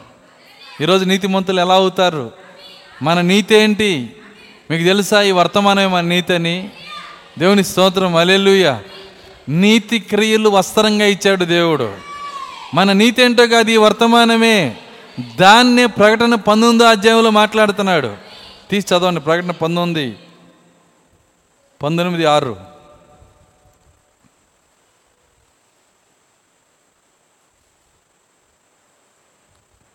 అప్పుడు. గొప్ప జనసమూహపు శబ్దమును అప్పుడు గొప్ప జనసమూహపు శబ్దమును విస్తారమైన విస్తారమైన జలముల శబ్దమును జలముల శబ్దమును బలమైన ఉరుముల శబ్దమును బలమైన ఉరుముల శబ్దమును పోలిన ఒక స్వరము పోలిన ఒక స్వరము సర్వాధికారియు సర్వాధికారియు. ప్రభువునగు ఆ. మన దేవుడు ఏలుచున్నాడు. ప్రభువునకు మన దేవుడు ఏలుచున్నాడు. ఆయనను స్తుతించుడి. ఆయనను స్థుతించుడి గొర్రెపిల్ల గొర్రెపిల్ల వివాహోత్సవ సమయం వివాహోత్సవ సమయం వచ్చి ఉన్నది. ఆయన భార్య ఆయన భార్య తన్ను తాను తన్ను తాను సిద్ధపరచుకొని ఉన్నది. సిద్ధపరచుకుని ఉన్నది. కనుక కనుక మనం సంతోషపడి మనము సంతోషపడి ఉత్సహించి ఉత్సహించి ఆయనను ఆయనను మహిమపరచితమని మహిమపరిచితమని చెప్పగా వింటిని. చెప్పగా వింటిని. మరియు మరియు ఆమె ధరించుకొనుటకు ఆమె ధరించుకొనుటకు ప్రకాశములను ఆమె ధరించుకొనుటకు ప్రకాశములను నిర్మలములను నిర్మలమునైన సన్నపు నారబట్టలు. సన్నపు నారబట్టలు. ఆమెకి ఇవ్వబడిను ఆమెకి ఇయ్యబడిను. అవి పరిశుద్ధుల నీతి క్రియలు. అవి పరిశుద్ధుల నీతి క్రియలు. నీతి క్రియలు అంటే నీతి అనగా వర్తమానము.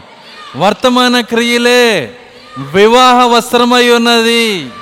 ఎవరి వర్తమానాన్ని తీసుకుంటారో వాళ్ళు వివాహ వస్త్రాన్ని తీసుకున్నారని అర్థం అక్కడ. దేవుని స్తోత్రం. అలెలుయ్య వాక్యమునకు వాక్యమే స్పష్టంగా అర్థం చెప్తుంది. కాబట్టి ఇక్కడ ఆయన అంటున్నాడు ఆ విశ్వాసమును బట్టి నీతిమంతుడని హేబేలు సాక్ష్యం పొందినను. ఈరోజు అదే విధముగా ఈ ప్రత్యక్షతను బట్టి వర్తమాన ప్రత్యక్షతను బట్టి మనము నీతిమంతులుగా తీర్చబడతా ఉన్నాము. మనకి ఈరోజు వర్తమాన క్రియలు ఇవ్వబడ్డాయి నీతి క్రియలు ఇవ్వబడ్డాయి. వర్తమానం మనతో మాట్లాడుతుంది పన్నెండు వందల వర్తమానాలు మనతో మాట్లాడుతున్నాయి. అనేక కార్యాలు మనతో మాట్లాడుతున్నాయి. ఈ గడియ ఏలియాను పంపించాడు. సాయంకాలం వెలుగునిచ్చాడు. ఏడు ముద్దలు తెరిచాడు. ఏడు సంకలాలు ఇచ్చాడు. చూడండి ఏడు బోర్లు ఏడు ఏడు పాత్రలు. చూడండి అనేకమైన కార్యాలు దేవుడు మనకి ఇచ్చాడు ఇవన్నీ కూడా ఆయన ఇచ్చినప్పుడు ఈ వర్తమానంలో ఆయన ఇచ్చినటువంటి నీతి క్రియలు వీటిని ఎవరు తీసుకుంటున్నారంటే గొర్రెపిల్ల భార్య మాత్రమే. అందరూ తీసుకోలేరండి. ఇది అందరికి కాదు ఇది. ఆయన భార్య మాత్రమే. వాళ్ళు మాత్రమే దాన్ని అంగీకరిస్తారు. అందుకే పోయిన వారం నేను చెప్పాను. ఆయన ఈ వర్తమానంలో చెప్పిన ఒక పేజీ కూడా మనము ఇంకా జీవితంగా మార్చడానికి శక్తి చాలదు. పన్నెండు వందల వర్తమానాలలో ఒక వర్తమానంలో ఒక పేజీ కూడా మనం జీవితంగా మార్చే శక్తి ఇంకా రాలా కనపడలా. ఎందుకంటే చాలా కష్టంగా కష్టంగా ఉంది ప్రజలకి. కానీ కృప ఏం చేస్తుందంటే ఇది జీవించే శక్తిని ఆయన ఇస్తాడు. వధువు మాత్రమే దాన్ని జీవిస్తుంది. దేవుని స్తోత్రం. వధువు మాత్రమే దాన్ని జీవిస్తుంది. చూడండి మీకు చిన్న ఎగ్జాంపుల్ చెప్తాను. పేతురు చూడండి. పేతురు కాదు మొదటి ఈయన చూద్దాం. ధనవంతుడు ఆఫీసర్. ఆయన దగ్గరికి వచ్చి ఆయనే వచ్చి అడిగాడు సద్బోధకుడా నిత్య జీవనకు వారసుడు అవ్వాలంటే నేనేం చేయాలి? అని అడిగాడు. అడిగినప్పుడు యేసుక్రీస్తు ఏమన్నాడంటే పదాజ్ఞలు చేస్తున్నావా? అని అడిగాడు. ఆ చిన్నప్పటి నుంచి చేస్తున్నానయ్యా అన్నాడు. దేవుడు కనికరపడ్డాడంట ఆయన మీద. అయితే ఓకే పదాజ్ఞలు చేసావు అనగా నీ దగ్గర వాక్యం ఉంది. అయితే నీ దగ్గర వర్తమానం ఉందా అని అడిగాడు. అర్థం కాదా పదాజ్ఞలు పుస్తకంలో రాయబడ్డాయి. ఇప్పుడు నీకు నేను వర్తమానం ఇస్తున్నాను. వర్తమానం అంటే ఏంటి? నేరుగా ఆ సమయంలో వచ్చినటువంటి మాట సింహాసనం వద్ద నుంచి వచ్చిన మాట ఇప్పుడు నీకు నేను వర్తమానం ఇస్తాను. నాకైతే నీలో వర్తమానం చేసే శక్తి కనపడలే. అది ఒకటే కొదువుగా ఉంది నీలో అన్నాడు. అది కొదువుగా ఉంది కాబట్టి నువ్వు నిత్యజీవానికి వచ్చే అవకాశం చెప్పలేను నేను అన్నాడు. నువ్వు చేస్తే వస్తావు. వింటున్నారా? నీకు ఒకటి కొదువుగా ఉంది. సరే చెప్పయ్యా. నా దగ్గర వాక్యం ఉందన్నావు ఓకే ఒప్పుకున్నావు. వర్తమానం ఏంటో చెప్పు. ఏం లేదు. నీకున్నదంతా అమ్మేసి వచ్చి నన్ను అన్నాడు నీకున్నదంతా అమ్మేసి వచ్చి నన్ను వెంబడించు. అసలుకే డబ్బు కార్యాలు మైండ్ పని చేయకుండా చేస్తున్నాయి ప్రజలకి. అర్థమవుతుందని నేను చెబుతుంది. ఈరోజు వర్తమాన ప్రజలకి సగం మైండ్ పని చేస్తుంది. ఎందుకో తెలుసా? ఈ డబ్బు కార్యాలే వచ్చేయి పోయేయి చీటీలు అప్పులు అవి ఒత్తిళ్ళు అర్థమవుతుందా? దేవు ప్రార్థన చేసే అవకాశం కూడా లేదు. దేవునితో మాట్లాడుకునే అవకాశం కూడా లేదు. పరిపూర్ణంగా వ్యక్తి వ్యక్తి ఒక వ్యక్తిగతంగా దేవుని దగ్గర కూర్చొని సంతోషంతో మాట్లాడుకునే శక్తి కూడా లేదు. ఎందుకంటే డబ్బు డబ్బు భయంకరమైందండి. సో ఆ డబ్బు ఏం చేస్తుందంటే మనుషుల్ని దేవుని దగ్గరికి వెళ్ళనీయకుండా ఈడ్చి బయటపడేస్తూ ఉంది. ఇక్కడ అదే డబ్బు కొన్ని కోట్ల రూపాయలు కలిగి ఉన్నాడు ఈయన. విస్తారమైన ఆస్తి ఉంది. మిక్కిలి ఆస్తివంతుడు గనక వ్యసనపడ్డాడంట. బాధపడ్డాడు వ్యసనపడ్డాడు. ఎందుకంటే వర్తమానము లోపడే శక్తి ఆయన దొరకలా. పదాజ్ఞలు వాక్యం. టక టక టక టక చెప్తాడు. ఓకే అన్ని చేశాడు చెప్తాడు. కానీ వర్తమానం చేస్తావా? వర్తమానం ఒకవేళ అడిగి ఉండొచ్చు. ఇది ఎక్కడుంది ప్రభువా? మలాఖీలో ఉందా? జకర్యాల్లో ఉందా? అర్థమవుతుందా? లేకపోతే ఇంకెక్కడ ఉంది? వాక్యంలో ఉందా? నేను అందుకే చెప్పాను. వాక్యం నువ్వు చేసావు. ఇప్పుడు నీకు ప్రత్యక్షత ఈ- ఈ గడికి కావలసిన వర్తమానం నీకు నేను ఇస్తున్నాను. వచ్చి నన్ను అంబడించు నిన్నెందుకు వెంబడించాలి నేను ఎహోవాని వెంబడిస్తున్నానుగా అర్థమవుతుందా నేను చెబుతుంది? పైగా డబ్బు అంతా ఆస్తి అంతా అమ్ముకొని నీ దగ్గరికి వచ్చి నేను ఊడికేం చేసేది ఏంటి ఎన్ని రకాలుగా అనుకొని ఉండా ఉండొచ్చో అన్ని రకాలుగా అనుకొని ఉండొచ్చు. వింటున్నారా? నేను నిన్నెందుకు అంబడించాలి నేను ఎహోవాని వెంబడిస్తాను నిన్ను వెంబడించడానికి మళ్ళీ నా ఆస్తి అంతా వదులుకొని రమ్మంటున్నావు. అసలు నువ్వెవరు? చూడండి వర్తమానం చెప్పిన ఆయన ఎవరో తెలియకపోతే వర్తమానం జీవించడం కూడా కష్టమే. ఈ వర్తమానం చెప్పిన ఆయన ఎవరు? ఈయన సాక్షాత్ యెహోవాయే.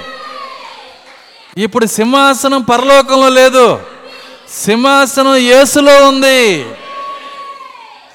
సింహాసనం ఎక్కడ ఉందండి యేసులో ఉంది. కాబట్టి యేసులో ఉన్న సింహాసనం యొద్ద నుంచి వర్తమానం బయటకు వస్తూ ఉంటే అది దేవుని నుంచి వస్తున్నటువంటి వాక్యము. ఆ గడికి వస్తున్నటువంటి వాక్యము. పదాజ్ఞల ఆమెన్. వర్తమానమా? నో. అయితే నీకు నిత్యజీవం లేదు. అర్థమవుతుందని నేను చెప్తుంది. దేవుడు మారడండి. ఈరోజు కూడా అంతే. నీకు వాక్యం అంతా తెలిసిన వర్తమానానికి నీ జీవితం పోయకపోతే ఎత్తబోట్లో నువ్వు ఉండనే ఉండలేవు. చూడండి అక్కడ చేయలేకపోయాడు. ఎందుకు చేయలేకపోయాడంటే ఆయన ఎప్పుడైతే బోధకుడా సద్బోధకుడా నిత్య జీవమునకు వారసుడు అవ్వాలంటే నేను ఏం చేయాలని అడిగాడో అప్పుడే యేసుక్రీస్తు తన బుక్లోకి వెళ్ళిపోయాడు. తన పుస్తకం లోపల ఉంది ఆయన లోపలే ఉంది. దాని పేరు గొర్రెపిల్ల జీవగ్రంథం. ఎక్కడ ఈయన పేరు కనపడలా? వింటున్నారా? కాబట్టే చేయలేకపోయాడు. అందుకే ఆయన చేయలేకపోయాడు. సద్బోధకుడా అంటా వచ్చాడు. బాగుంది. దాన్ని కూడా యేసుక్రీస్తు తిప్పికొట్టాడు. ఏమన్నాడు? సద్బోధకుడా అంటున్నావు సద్బోధకుడు నేనెందుకు అవుతాను? దేవుడే సద్బోధకుడు ఆయన్ని పిలువు. నీకు నేను ఆ ప్రభువుని కానప్పుడు నాకెందుకు ఆ పేరు పెడుతున్నావు? అసలు నేను ఎవరో నీకు తెలియనప్పుడు వింటున్నారా? నా నన్నెందుకు సద్బోధకుడు అంటున్నావు? పిలిచేయన్నీ ఆయనకి పెట్టిన పేర్లు నన్నేమో ప్రభు అని అంగీకరించవు అర్థమవుతుందా? కారణం ఏంటంటే అక్కడ ఉన్న లోపల ఉన్నటువంటి గొర్రెపిల్ల జీవగ్రంథములో ఈయన పేరు లేదు. అయితే పేరున్న ఆయన ఒక ఆయన ఉన్నాడు. ఇప్పుడు ఈయన పక్కన పేతుర్ని తీసుకురండి. వింటున్నారా? ఇప్పుడు పేతురు ఆయన ఆయన మరి ఆ పడవలో ఉన్నప్పుడు ఈయనకంటే ఎక్కువ కష్టాలు ఉన్నాయి ఆయనకి.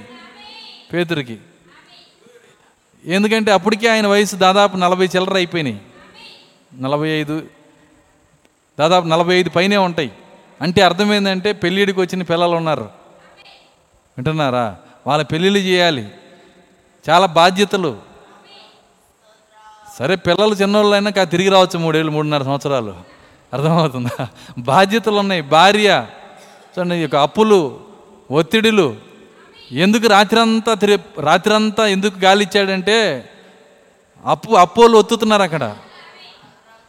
లేకపోతే చేప పట్టకపోతే ఏమంది? తర్వాత చూసుకుందామని వెళ్ళిపోయేవాడు. ఎట్టి పరిస్థితుల్లో పట్టి తీరాలి అప్పు కట్టాలి. అందుకే రాత్రంతా గాలి ఇచ్చాడంట. దాని మీద మనం పాడుకుంటాం అన్నాం. వింటున్నారా? రాత్రంతా శ్రమపడినా అని.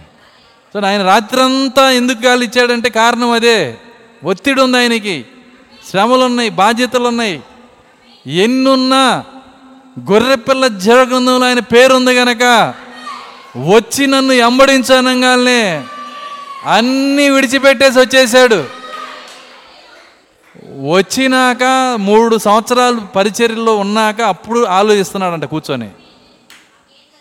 అసలు నాకు ఏం దొరికింది ఎందుకు వచ్చాను నేను? అర్థమవుతుందా? ఒకరోజు ఆయన్ని అడిగేశాడు ప్రభువా ఏదో రమణంగా వచ్చేసాను ఇప్పుడు నాకు అర్థం కావట్లేదు. ఏం దొరికింది మాకు? దేవుడు అని ఉంటాడు. మీరు వచ్చింది మీ బిల్లింగ్తో కాదు.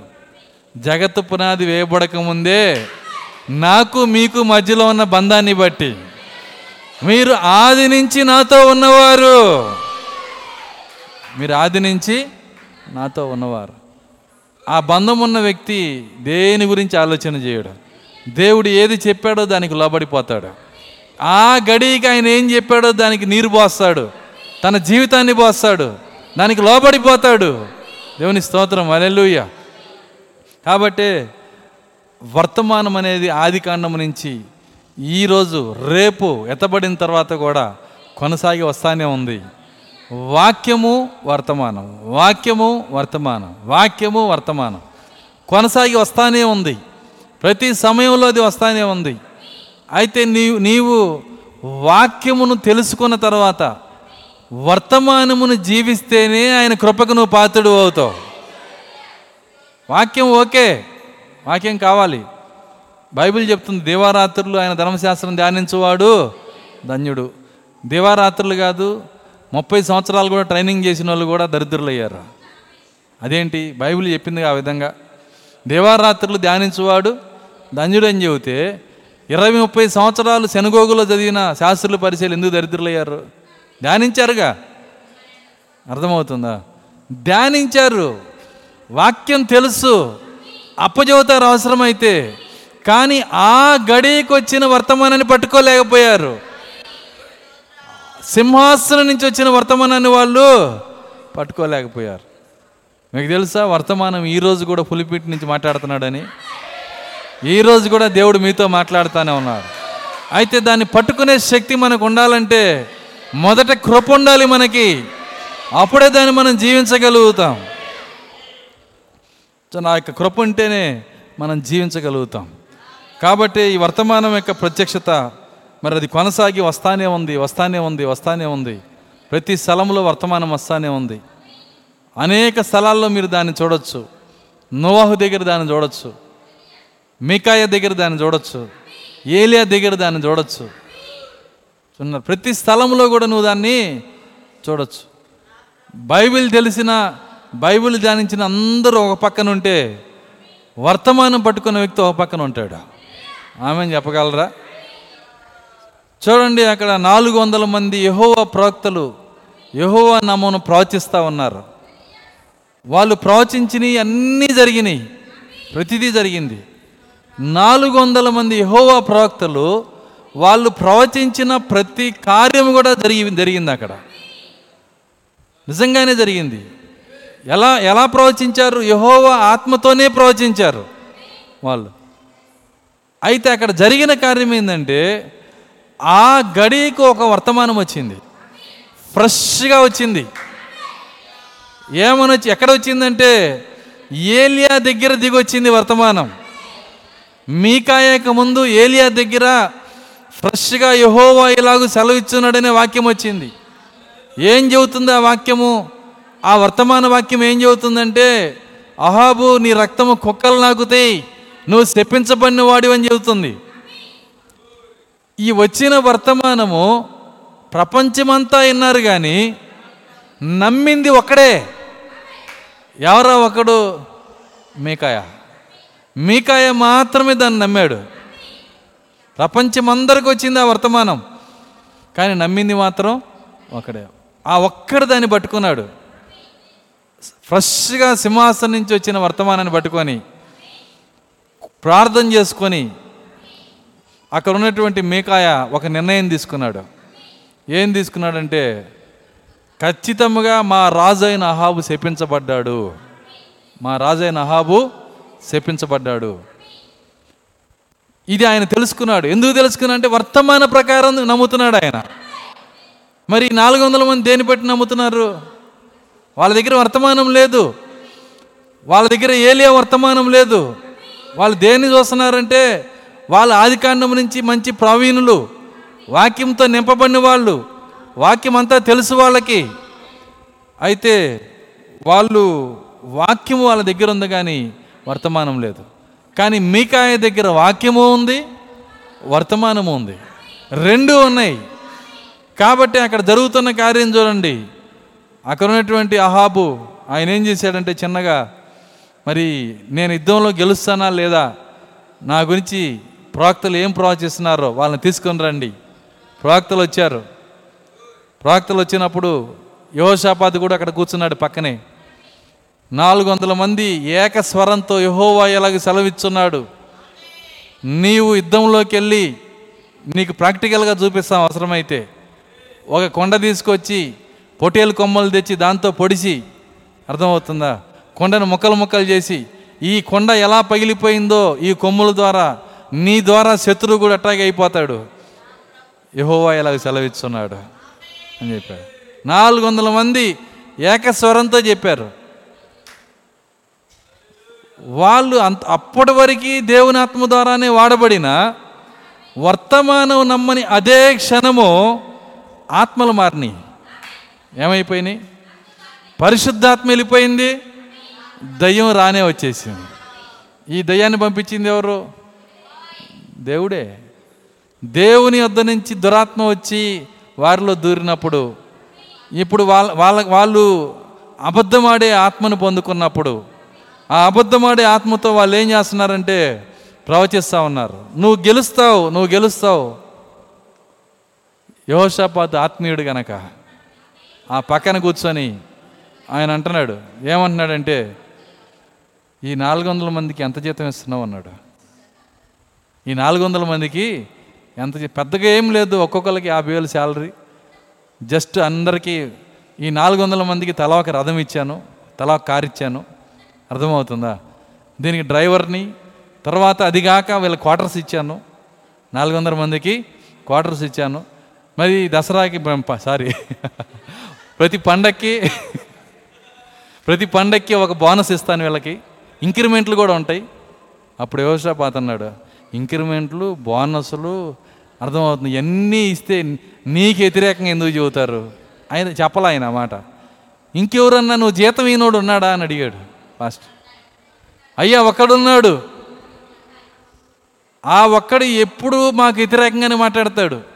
మీ చర్చిలో దేవుడు లేడంటాడు అర్థం కాల. అర్థమవుతుందా? మీరు దయ్యానికి ఆరాధన చేస్తున్నారంటాడు. మీరు మీ మీరు మీరు సరైన వాళ్ళు కాదంటారు. మీ బాప్తీసం తప్పు అంటారు మీ ప్రభుత్వ తిరుపతిని తప్పు అంటారు ముసుగు ముసుగేయకూడదంటారు అయ్యా వీళ్ళన్నీ వ్యతిరేకంగానే చెబుతారయ్యా మేకాయ. ఇదేం కాయో కానీ అర్థమవుతుందా? ఈ మేకాయ ఇంతే. దేవుని స్తోత్రం. నేనంతే. ఎవరేమైనా అనుకోనియండి. నేనంతే. ఎవరు బాధపడ్డా నా దేవుడు బాధపడకూడదు. నేను దాన్ని నమ్ముతున్నా. ఒక్కడున్నాడయ్యా వాడు వస్తే అన్నీ వ్యతిరేకంగానే మాట్లాడతాడు. అసలు మీరు బాప్తీసమే పొందలేదంటాడు మనల్ని. మీరు బాప్తీసమే పొందలేదండి. చూడు రెండు కథలు ఒకే రకంగా ఉంటాయి. అతను ఎందుకు వ్యత్యాసంగా ఉన్నాడు? నేను అడిగే ప్రశ్న మిమ్మల్ని. ఈ నాలుగు వందల మంది ప్రవక్తలు అదే ధర్మశాస్త్రం చదువుతారు. మీకాయ అదే ధర్మశాస్త్రం చదువుతాడు. ఎందుకు మీకాయ వేరుగా ఉన్నాడు ఇక్కడ అంటే కేవలము దేవుని సింహాసనం నుంచి వచ్చిన వర్తమానము మీకాయని ప్రత్యేకంగా చేసింది. అది ప్రతి సమయంలో అంతే. ప్రతి స్థలంలో కూడా అంతే. మీరు ఆది కాండం నుంచి నేను చూపిస్తానని చెప్పాను వర్తమానాన్ని. వర్తమానం కదిలో వస్తుంది. అయితే ప్రజలు దేని వరకు చూస్తారంటే కేవలము ధర్మశాస్త్రం వరకే. ధర్మశాస్త్రము దాటి వారి గడిలో వచ్చిన వర్తమానం ఏంటో ప్రజలు చూడగలిగితే వాళ్ళు ధన్యులైన ప్రజలై ఉన్నారు. వారు దీవించబడిన ప్రజలై ఉన్నారు. దేవుని స్తోత్రం. అలెలుయ్య చూడండి అక్కడున్న ఆయన దగ్గరికి పంపించారు అహాబు అహాబు దగ్గరికి. సారీ ఆ మికాయ దగ్గరికి పంపించారు. సైనికులు వెళ్ళారు. నేను రాజు పిలుస్తున్నాడు. అన్నాడు. నన్ను ఎందుకు పిలుస్తున్నాడు? నేనేమైనా జీతం తీసుకుంటున్నానా? వింటున్నారా? ఏమో మాకు తెలియదు మీరు ప్రవచించాలంట దేవుడు మరి రాజు వినాలంట. మీరు రమ్మని పిలుస్తున్నాడు. నాలుగు వందల మంది ఏం చెబుతున్నారు? వాళ్ళందరూ ఏకస్వరంతో రాజు గెలుస్తాడని చెబుతున్నారు. వింటున్నారా? చూడండి అందరూ ఒక మాట చెప్పిన సంఘమంతా ముగ్గురు దేవుళ్ళు అన్నా ఈ మేకాయ అనడు. ఈ మేకాయ వేరుగా మాట్లాడతాడు. ఈ మేకాయ ఒక్కడే దేవుడు అంటాడు.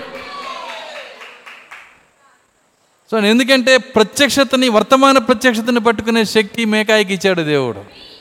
ఇవన్నీ బోధగా దేవుడు ముందుగానే పెట్టాడు. ఒకసారి మొన్న ఒక పాస్టర్ నాకు కలిశాడు. కలిసినప్పుడు డినామినేషన్ పాస్టర్ ఆయన మాట్లాడుతున్నాడు మాకు ఇంత జీతం ఇస్తారండి మాకు ఇంత ఇంక్రిమెంట్ ఇస్తారు మాకు తర్వాత ఈ విధంగా మా క్వార్టర్స్ ఇస్తారు. అన్నీ మాట్లాడుతున్నాడు. అవి తీసుకో తీసుకొని వాటిలో పనిచేయటానికి వింటున్నారా? వాళ్ళ సిగ్గు కూడా లేదు వాళ్ళకి. అయ్యో మేము దేవుని పనికి డబ్బులు తీసుకుంటున్నామే. అంటే ఇది ఎట్లా ఉంటుందంటే ఎవరైనా కుమారుడు తల్లిదండ్రుల దగ్గరికి వెళ్ళి అమ్మా నాన్న ఇవాళ నుంచి నేను నీకు తన కుమారుడిగా ఉండాలంటే మాకు నాకు జీతం ఇవ్వాలి అర్థమవుతుందా? ఈ రోజు నుంచి నేను నీకు త- కుమారుడిగా ఉండాలంటే నేను అమ్మాని పిలవాలంటే నేను నానాని పిలవాలంటే నాకు జీతం కావాలంటే ఎంత దుర్మార్గమైన పనో. ఒక క్రైస్తవుడు దేవుని పని చేయడానికి డబ్బులు అడగటం కూడా అదే దుర్మార్గమైన పని. అందుకే ఆయన ముందుగానే రాయించి పెట్టాడు నా యాజకులు కూలికి బోధిస్తారని చెప్పాడు ఆయన. నా యాజకులు కూలికి బోధిస్తారు. నిజమది. అది జరుగుతుంది. నిస్సుగ్గుగా ఈరోజు జీతాలు తీసుకుంటా అవి తీసుకుంటా. జీతాలు తీసుకునే వాళ్ళు కూడా ఎట్లుంటారంటే ఆ- టౌన్ చర్చ్ దగ్గరికి వెళ్తే వాళ్ళ వాళ్ళు ఆ పాస్టర్ బయటకు వచ్చి ఒక సర్వీస్ అయిపోయిందంట. చూడండి మైండ్ ఫ్రెష్ అవ్వటానికి చక్కగా ఒకటి ఐడెంటిఫై విత్ ఫైర్లో ఉన్నాడు ఆయన. అర్థం కాల. అర్థమవుతుందా? ఏంటి? సిగరెట్ దాటం ఏంటో కాదు నిప్పుతో గుర్తించబడుట. తొందర ఎందుకు వెళ్తావు కదా అక్కడికి? ఏంది? వెళ్ళేది ఎక్కడికి? ఆ నిప్పు దగ్గరికి. ముందే దాన్ని ముందు ము- మూతి మీద పెట్టుకొని నేను వెళ్తానా? నేను వెళ్తాను. నిప్పులోకి వెళ్తానా? నిప్పులోకి వెళ్తానా? అర్థమవుతుందా? ఆ పాస్టర్ ఏం చేశాడు? ఆ సిగరెట్ వెలిగించి బయటకు వచ్చి తాగేసి ఒక టీ తాగేసి తగ్దీర్లో అక్కడ ఉన్న హో హోటల్ ఒకటి ఉంది. అది తాగేసి చిన్నగా మళ్ళీ వెళ్ళి పితా పుత్ర పవిత్రాత్మ అని చెప్పి ఆడుకుంటూ ఉంటాడు అక్కడ. ఎందుకు అలాంటి పాస్టర్లు తయారయ్యారు? కారణం ఏంటి? జీతాలు డబ్బు. అర్థమవుతుందా? ఈరోజు డబ్బు అలా తయారు చేసింది అనేక మందిని. సంఘాలు అలా పాస్టర్లను తయారు చేస్తున్నాయి. కానీ ఒక నిజ పాస్టర్ ఎలా రావాలంటే దేవుని యొక్క ఆత్మ ద్వారా జన్మించిన వ్యక్తి మాత్రమే ఒక నిజమైన సేవకుడిగా ఉండగలుగుతాడు. ఆ వ్యక్తి డబ్బును లెక్క చేయడు సామ్రాజ్యాన్ని లెక్క చేయడు. చూడండి ఫరో కిరీటాన్ని కాలుతో దొక్కాడు మోసే దొక్కాడా లేదా? అసలు ఆయన ముందే చెప్పాడు చిన్నప్పుడు ముద్దుగా అంట మోసే మీద కిరీటం పెట్టుకొని చూసుకున్నాడంట ఫరో. తల మీద పెట్టి మూడు సంవత్సరాల వయసులో ముద్దు ముద్దుగా ఉన్నాడని సంకనెత్తుకొని తన కిరీటం తీసి ఆయన నెత్తిమే పెడితే వింటున్నారా? ఆయన దించి కిరీటం పెట్టి చూసుకున్నాడు. అప్పుడు సెల్ ఫోన్ ఉంటే ఫోటో తీసుకునేవాడు అర్థమవుతుందా? లేదు అక్కడ. చూసుకున్నాడు. చూసుకోగానే ఆయన ఏం చేశాడంటే ఆ కిరీటం తీసి ఎడంకాలతో దొక్కుతున్నాడు. కుడికాలు కూడా వాళ్ళ. అక్కడున్న జ్యోతిష్యుడు పరిగెత్తుకుంటా వచ్చి అయ్యా ఇంత మంత్రోచ్చరణతో పవిత్రపరిచి నేను ఎత్తిన పెట్టిన కిరీటాన్ని ఈయన ఎడంకాలతో దొక్కుతున్నాడంటే మనం ఎదుగుతున్న శత్రువు ఎవరో కాదు? ఈయన అయి ఉంటాడు. రేపు ఈ అయ్యత్తు మొత్తం ఎర్ర సముద్రంలో ముంచే వ్యక్తి ఈయన అయి ఉంటాడు. వాళ్ళకి అప్పుడే డౌట్ వచ్చింది. వింటున్నారా? ఎందుకంటే మోసే లెక్క చేయడండి. నిజంగా దేవుని యొక్క ఆత్మ ద్వారా జన్మించిన ఏ సేవకుడు కూడా డబ్బును లెక్క చేయడు. దేన్ని లెక్క చేయడు? బంధుత్వాన్ని లెక్క చేయడు. ఏ కార్యాన్ని కూడా లెక్క ప్రాణాన్ని కూడా లెక్క చేయడు. దేవుని స్తోత్రం. అల్లెలుయ్య ఎందుకంటే నిజమైన సేవకుడు అలాగుంటాడు. ఉంటాడు నిజమైనటువంటి సేవకుడు. ఒక నిజమైన సేవకుడు ఆయన ముందు ఏది నిలబడలేదు. యేసుక్రీస్తు నిజమైన సేవకుడు. సో ఆయన ముందు ఏది నిలబడలా. ఆయన ప్రాణం కూడా ఇచ్చాడు. సేవకుడు అంటే ఏంటో కాదు ఒక కాపరి. సేవకుడు అంటే వింటున్నారా? సో నా కాపరి నిజమైన కాపరి మంద కొరకు ప్రాణం పెడతాడని చెప్పాడు ఆయన. అలాంటి వాడే నిజమైనటువంటి కాపరి నిజమైన సేవకుడు. నాకు నాకు జీతం కావాలి నాకు డబ్బు కావాలి నాకు ఇంక్రిమెంట్లు కావాలి అది కావాలి ఇది కావాలి. మీకు తెలుసా? దేవుని దగ్గరికి వస్తే నీకు ఎంత అవసరమో అంత ప్రతి సమయంలో ఇవ్వగలిగిన దేవుడు ఆయన. నువ్వు నిజమైన కుమారుడు అయితే అసలు అవసరం లేదు. కనీసం హాగర్లాగున్నా నీకు అన్నీ ఇస్తాడు. అర్థం కాదు ఒక మాటలో చెప్తున్నావు కనీసము హాగరికే దేవుడు విడిచిపెట్టకుండా ఏం చేశాడు? హాగరు ఆమె రెండుసార్లు హాగర్ని దర్శించాడు. దర్శించాడా? ఒకసారి అలిగి వెళ్ళిపోయింది. ఎందుకు అలిగి వెళ్ళిపోయింది? ఆమెకి గర్భం ధరించింది ఆమె. హాగర్కి ఏమొచ్చిందంటే గర్భము. ఎప్పుడైతే ఆమె గర్భం ధరించిందో బైబిల్ చెబుతుంది శారా నీచురాలైందంట. శారా నీచురాలైంది ఎందుకంటే శారాకు లేనిది నాకు ఒకటి వచ్చింది కాబట్టి. శారాకు తెలియని మర్మం నాకు ఒకటి తెలిసింది కాబట్టి. ఈరోజు వర్తమానంలో చాలామంది అలాగే ఉన్నారండి. నీకు ఏడో ముద్ర తెలుసా? నా గర్భం వచ్చింది ఇప్పుడే. అర్థమవుతుందా? నీకు తెలియదా? అయితే నువ్వు నీచురాలివి నీచుడివి. చాలామంది హాగర్లు ఉన్నారండి.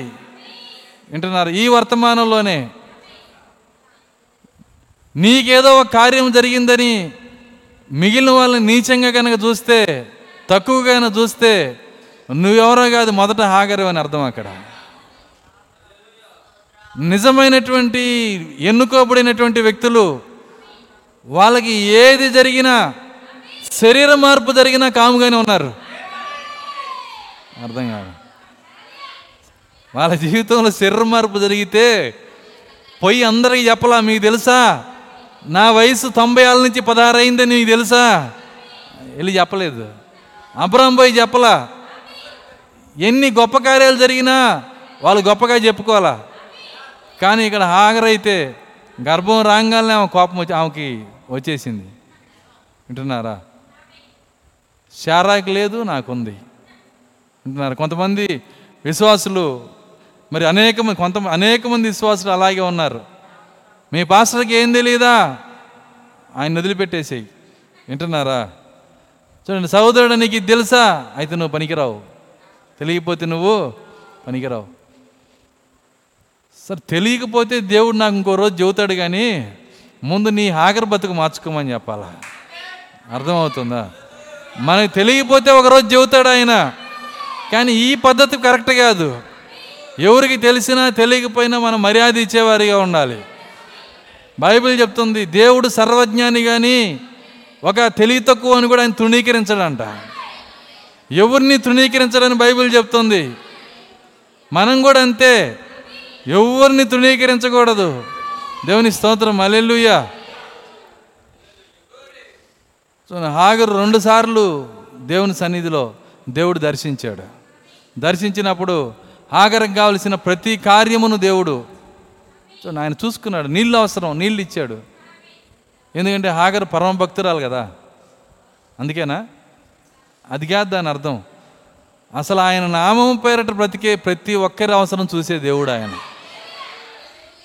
ప్రతి ఒక్కరికి కావాల్సింది ఇచ్చే దేవుడు.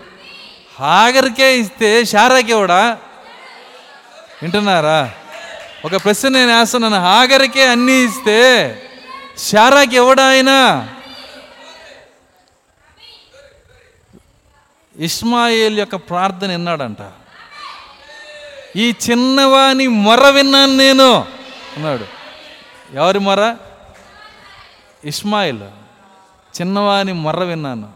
ఇస్మాయిల్ మొర్ర ఏంటే? ఈరోజు ఇస్సాకు మొర వినడా? శారా మొర వినడా? వారి నిమిత్తమే కదా నేను దీర్ఘశాంతం వహించుచున్నాను. దేవుని స్తోత్రం. అలెలుయ్యా ఇద్దరిని డివైడ్ చేసి మాట్లాడుతున్నాడు. వారి నిమిత్తమే కదా నేను దీర్ఘశాంతం వహించున్నాను దేవుని స్తోత్రం. కాబట్టి అక్కడున్న నాలుగు వందల మంది వాళ్ళు డబ్బుకి వాళ్ళు లొంగిపోయి అభిమాన భక్తి చేసి వింటున్నారా? రాజు పట్ల అభిమానం పెంచుకొని జీతాలను బట్టి వాళ్ళకు వస్త వాళ్ళకు వస్తున్న డబ్బును బట్టి వాక్యమును కూడా లోపల ఏం చేశారంటే తిప్పేసుకున్నారు. కానీ ఇక్కడున్న ఒక మేకాయ ఒక ఆయన ఉన్నాడు. మీ మేకాయకి దేవుడు ఆ గడియ వర్తమాన ప్రత్యక్షతనిచ్చాడు.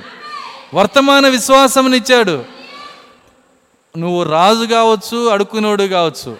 దేవుడు నీ గురించి ఈ మాట చెప్పాడు గనక. ఇది సత్యమై ఉన్నది. ఏం చెప్పాడు అహాబు గురించి దేవుడు? నీవు చెప్పించబడినవాడివి నీ రక్తము కుక్కలు నాగుతీ అని చెప్పాడు. చెప్పాడు కాబట్టి అది సత్యమై ఉంది. సో అక్కడికి ఎప్పుడైతే ఆయన తీసుకొచ్చారో మేకాయ ఉన్నాడంటే మేకాయ ఏమంటున్నావు చెప్పు నీ ప్రవచనం చెప్పు. ఖచ్చితంగా నువ్వు విజయం పొందుతావు. అన్నాడు. అన్నాడండి. అన్నాడా లేదా? ఓ రాజా అహాబు ఖచ్చితంగా నువ్వు విజయం పొందుతావు. అనంగాల్నే అప్పుడు ఈయన సాటిస్ఫాక్షన్ అయ్యాడు. ఎవరు? యోషపాత్ అమ్మయ్య నాలుగు వందల మంది అదే చెప్పారు. ఈయన అదే చెప్పాడు. వెంటనే వచ్చి షేక్ హ్యాండ్ ఇచ్చి వెళ్దామా యుద్ధానికి? ఇక అంటున్నాడు. ఆయన ఆగాగు నాకేదో తేడా కొడుతుంది ఇక్కడ. ఎందుకంటే ఇతను చెప్పింది ఇంతవరకు నా గురించి ఎప్పుడు మంచి చెప్పలా. ఇప్పుడు వచ్చి చెబుతున్నాడంటే ఏం చెప్పింది నేను నమ్మను. మంచే చెప్పాడు కదా నువ్వు గెలుస్తావని చెప్పాడు కదా. లేదు లేదు. ఆయన దగ్గరికి వెళ్ళి నిన్ను ప్రమాణం చేసి నిజమే చెప్పమని చెప్పానా? నిజం చెప్పు. నిజంగా నేను గెలుస్తానా? అంటే ఈయన గెలవడని తెలుసు. మేకాయ దగ్గర ఉన్న వర్తమానం నిజమని కూడా తెలుసు. ఈ నాలుగు వందల మంది అబద్ధం చెబుతున్నారని తెలుసు. తెలిసి తెలిసినా వింటున్నారా? వాడి స్వభావాన్ని విడిచిపెట్టి వాడి జీవితాన్ని మార్చుకోలేడు. అనేక మంది ఈరోజు అదే స్థానంలో ఉన్నారు. వాళ్ళకి తెలుసు. చూడండి ఎరోబాముకి తెలుసు. ముగిస్తున్నాను నేను. టైం అయిపోయింది. ఈ మేకాయ దగ్గరే మనం చాలా గంటలు ఉండొచ్చు. వింటున్నారా? ఎరోబాముకి తెలుసు. ఎరోబాముకి రాజుని చేసింది ఎవరో ఎరోబాముకి తెలుసు. తెలియదా ఎవరు రాజుని చేశారు? యహోవాయే. అక్కడ ఉన్నటువంటి ప్రవక్త తన కొత్త వస్త్రాన్ని చించి పన్నెండు ముక్కలు చేసి వస్త్రాన్ని ఖర్చు పెట్టి మరీ పది ముక్కలు ఈయన చేతిలో పెడితే పెట్టిన మరుక్షణమే రెండు దూడలు చేయించి ఇవే మీ దేవుళ్ళని ఇస్రాయల్కి చెప్పాడు. ఎంత దౌర్భాగ్యమో చూడండి. దేవునికి వ్యతిరేకంగా బతికాడు. ఎంత కృతజ్ఞత ఉండాలి ఆ ఎరోబాముకి పనికిరాని నన్ను ప్రాణభయంతో పారిపోయి ఐగిప్తులో దాక్కున్న నన్ను దేవుడు వెనక్కి తీసుకొచ్చి ప్రవక్తను పంపించి మరి నన్ను నన్ను రాజును చేస్తే నేను ఎంత కృతజ్ఞత కలిగి ఉండాలి? ఏం చేశాడు? రెండు దూడలు చేసి భయంకరమైన తిరుగుబాటు చేశాడు దేవుని పైన. భయంకరమైన తిరుగుబాటు. దేవుడు అప్పటికి చాలా కార్యాలు చూపించాడు ఎరోబాముకి ఒక ప్రవక్త వచ్చాడు. ఆ ప్రవక్త వచ్చి ఏం చేశాడంటే బలిపీఠంతో మాట్లాడాడు. బలిపీఠమా? అని ఆయన మొదలుపెట్టి వర్తమానం ఇచ్చాడు. వర్తమానం. నేనేం చెబుతున్నానండి వర్తమానము ఎప్పుడైతే వర్తమానం ఇచ్చాడో రాజు అన్నాడు వాడిని పట్టుకోండి అన్నాడేట అంతే చెయ్యి ఎండిపోయింది. చెయ్యి ఎప్పుడైతే వెనక్కి తీసుకోలేకపోతున్నాడో అప్పుడు ఆయన మీద గౌరవం పెరిగింది. ఎవరి మీద? ప్రాక్త మీద. అప్పుడు గౌరవం పెరిగి అయ్యగారు రండి కూర్చొని అంటున్నాడు. కొద్దిగా కొద్దిగా నీ దేవుణ్ణి బతిలాడుకోండి ఆయన అన్నమాట జాగ్రత్తగా మీరు చదివితే నీ దేవుణ్ణి అంటాడు. ఎంత దుర్మార్గుడు అండి ఇజ్రాయిల్ పుట్టలేదా? ఇజ్రాయిల్ పుట్ట పుట్టక పుట్టలేదా? అర్థమవుతుందా? విశ్వాసి కాదా ఆయన? నీ దేవుణ్ణి బతిలాడుకో కొద్దిగా. అప్పుడు ఆయన ప్రార్థన చేయగానే ఆయన చెయ్యి ఏమైందంటే బాగా అయిపోయింది. సో ఆయన చెయ్యి బాగా అయిపోయింది. ఇన్ని కార్యాలు చూసినా మరలా అదే కార్యాలు అదే తిరుగుబాటు. ఎంత దేవుడు మాట్లాడుతున్నా ఎంత జీవితం ఇచ్చినా అదే తిరుగుబాటు అదే కార్యాలు. తెలుసు. చూడండి అక్రమం అంటే ఏంటో కాదు ప్రోక్త ఒక మాట అంటున్నాడు తెలిసిన దాన్ని జీవించకపోవటమే అక్రమం అన్నాడు ఆయన. మీరు చదవండి వర్తమానంలోకి వెళ్ళి చదవండి. అక్రమము అని టైప్ చేయండి. దాని దగ్గర ప్రాక్త చెబుతున్నాడు అక్రమం అంటే ఏంటో కాదు తెలిసిన దాన్ని జీవించకపోవటమే అక్రమం. ఈ అక్రమం చేసిన వాళ్ళని దేవుడు ఏం చేస్తాడంటే దండేసి లోపల పిలుస్తాడు. వింటున్నారా? ఏం చేస్తాడు? బైబిల్ ఏం చెబుతుంది? అక్రమము చేయవర్లారా? నా ఎద్దకు ఎద్ద నుండి పొండి. ఎందుకు గెంటేస్తున్నాడు అక్కడి నుంచి? అక్రమం చేశారు. అక్రమం అంటే ఏంటి? ఏది ఏది చెయ్యాలో తెలిసి కూడా దాన్ని చేయకపోవటమే అక్రమం. ఈరోజు దేవుడు కూడా మనకి ఏది చేయాలో ప్రతి కార్యాన్ని మనతో మాట్లాడుతున్నాడు. మనతో మాట్లాడుతున్నాడు ఆయన. ఎలా జీవించాలో మనకు తెలుసు. ఎలా మాట్లాడాలో మనకు తెలుసు. వర్తమానం ఏం చెబుతుందో మనకు తెలుసు. వాక్యం ఏం చెబుతుందో మనకు తెలుసు. తను ఎరోబాము దాన్ని జీవించలేకపోయాడు. పైగా ఏం చేశాడంటే టైం అయిపోతుంది. సరే కొద్దిగా చెప్తాను నేను. పైగా ఏం చేశాడంటే వాళ్ళ ఆవిడికి మారు వేషం వేసాడు ఆయన భార్యకి ఏం చేశాడు? మారు వేషం వేసి నాతో మాట్లాడినటువంటి ప్రవక్త రాజు అవుతామని చెప్పిన ప్రవక్త అహియా. వింటున్నారా? ఈ అహియా అక్కడ ఉన్నాడు. ఆయన దగ్గరికి వెళ్ళి మన కుమారుడు బతుకుతాడో లేదో మన కుమారుడికి ఏమైద్దో పోయి ఆయన దగ్గర విచారణ చేయి అని చెప్పి పంపించాడు. అప్పటికి ఆయనకి చాలా వయసు వచ్చింది అయ్యాకి వందేళ్ళు వచ్చి ఉంటాయి బహుశా.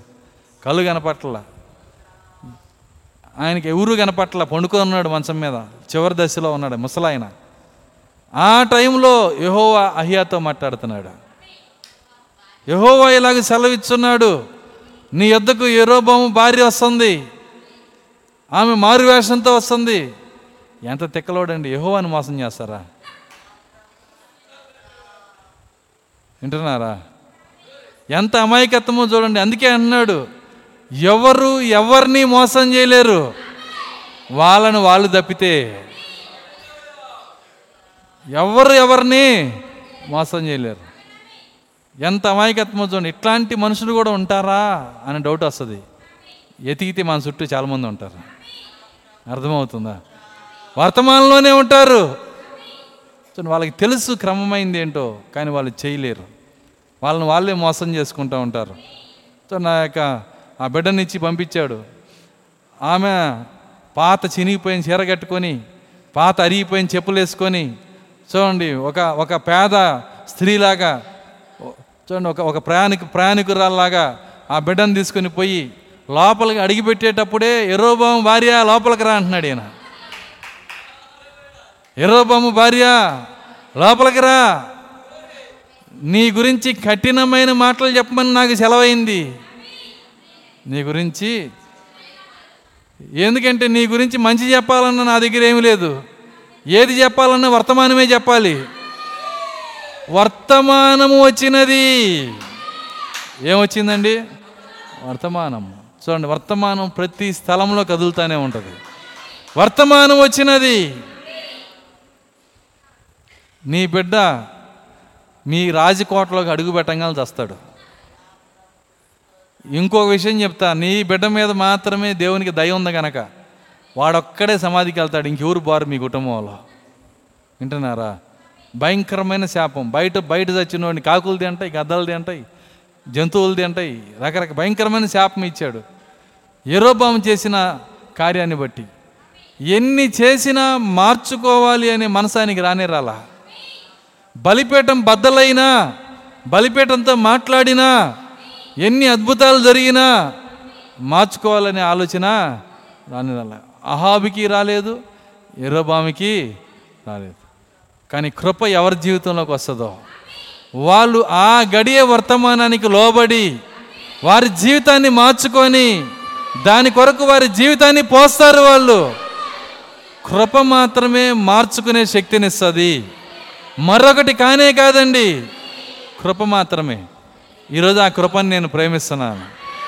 అలెలుయ్యా అదే కృపను నేను ప్రేమిస్తున్నాను. ఆయన అంటున్నాడు చెప్పు నిజం చెప్పు. దేవుడు ఏం చెప్పాడు. పరలోకం తెరవబడింది. సింహాసనం మీద దేవుడు కూర్చున్నాడు. దయ్యాలు అటు ఇటు ఉన్నాయి. దయాలతో మాట్లాడుతున్నాడు. ఆత్మలతో మాట్లాడుతున్నాడు ఆయన. ఎవరు పోయి అహాబు యుద్ధానికి వెళ్ళేటట్టు చేస్తారు? అహాబు యుద్ధానికి వెళ్ళి చావాలి అక్కడ వాడు. ఎవరు దాన్ని ఆ విధంగా చేసేది? ఒక్కొక్క ఆత్మ ఒక్కొక్క ప్లాన్ ఇస్తుంటే ఆయనకు నచ్చల. ఒక ఆత్మ వచ్చి ప్లాన్ ఇచ్చినప్పుడు అది నచ్చింది. పోయి విజయముందుగాక అన్నాడు. పోయి విజయముందుదుగాక. వింటున్నారా? ఆయన చెప్పి మరీ పంపించాడు. ఇప్పుడు ఆత్మ ఎక్కడుందో తెలుసా హాబు అన్నాడు. ఎక్కడుందో అన్నాడు మీ నాలుగు వందల మంది ప్రాక్తుల్లో దూరింది అన్నాడు ఆయన. మీ నాలుగు వందల మంది ప్రవక్తల్లో ఆ ఆత్మ మతశాఖలో దూరింది. ఈరోజు ఈ మీకాయ కేకేస్తా ఉన్నాడు. ప్రతి మతశాఖలో ఆత్మ దూరింది. వింటున్నారా? దేవుని స్తోత్రం అలెలుయ్య కార్యములు మార్చే దేవుడు కాదు. ఆయన అయాం దట్ అయాం దేవుడు ఆయన. ఆయన మార్పు లేని దేవుడు ఆయన. సితికియా పరిగెత్తుకుంటా వచ్చాడు. ఎవరు సితికియా బిషప్. నాలుగు వందల మంది మీద ఆఫీసర్ పరిగెత్తుకుంటా వచ్చి చెంపకేసి కొట్టాడు. మేము పుట్టి బుద్ధిరిగిన దగ్గర నుంచి పరిశుద్ధంగా బతికిన వాళ్ళం. మేము యహోవ ఆత్మతో వేల ప్రవచనాలు చెప్పిన వాళ్ళం. నీతో మాట్లాడటానికి యహోవ ఆత్మ మా దగ్గర నుంచి ఏ దిక్కు నుంచి వచ్చింది అని చెప్పి చే కొట్టినప్పుడు చెంపకేసి కొట్టేశాడు. వింటున్నారా? అప్పుడు ఆయన అంటున్నాడు నీవు నిన్ను వెనకాల కత్తి పెట్టుకొని నీ ఈపులో దించడానికి పరిగెత్తుతున్నప్పుడు అర్థమవుతుందా? మరణ భయంతో నువ్వు పరిగెత్తుకొని దాక్కోవటానికి వెళ్తావే అప్పుడు ఆ దిక్కేదో నీకు తెలిసిద్ది అన్నాడు ఆయన. అలాంటి స్థితి నీకు రాబోతుందన్నాడు ఆయన. దేవుని స్తోత్రం అల్లెలుయ్య యోషపాతు నేను చెప్పానా వీడు మొ నేను చెప్పింది జరిగిందా లేదా? ప్రతిదీ వ్యతిరేకంగానే చెబుతాడు. కాబట్టి ఈయన్ని ఈయన్ని ఈయన వదిలేసేయండి. ఈ ఈ యొక్క ఈ ప్రవక్తను వదిలేసేయండి. నేను నమ్మను ఇతను చెప్పింది. జాగ్రత్తగా గమనించండి. నేను నమ్మను ముగిస్తున్నాను నేను. ఇతను చెప్పింది నేను నమ్మను. సరేనా? యోషపాత్ అన్నాడు. ఒక్కడే కదా సరే తీసేద్దాంలే అన్నాడు. అయిపోయింది. అయితే ఏమైందంటే యుద్ధానికి వెళ్ళేటప్పుడు మారు వేషం వేసుకుంటున్నాడంట. ఎవరు? యోషపాత పక్క నుండి ఏంటి డ్రెస్ మారుస్తున్నావు? అని అడిగాడు. డ్రెస్ మారుస్తున్నావేంటి? సైనికుడు డ్రెస్ వేసుకుంటున్నావేంటి? నీకు నాలుగు వందల మంది దేవుళ్ళు ఉన్నాయి. ఏందండి? నాలుగు వందల మంది జయహో అని చెప్పి నీకు జై నేను దీవించి పంపిస్తే నువ్వు ధైర్యంగా యుద్ధం చేయాల్సింది పోయి ఇదేం దాక్కుంటున్నావు? నీకు తెలియదు లోపల నాకు తెలుసు. ఈ వర్తమానమే కరెక్ట్.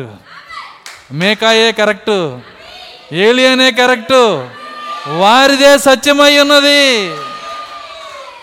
మరి ఒప్పుకోవచ్చుగా?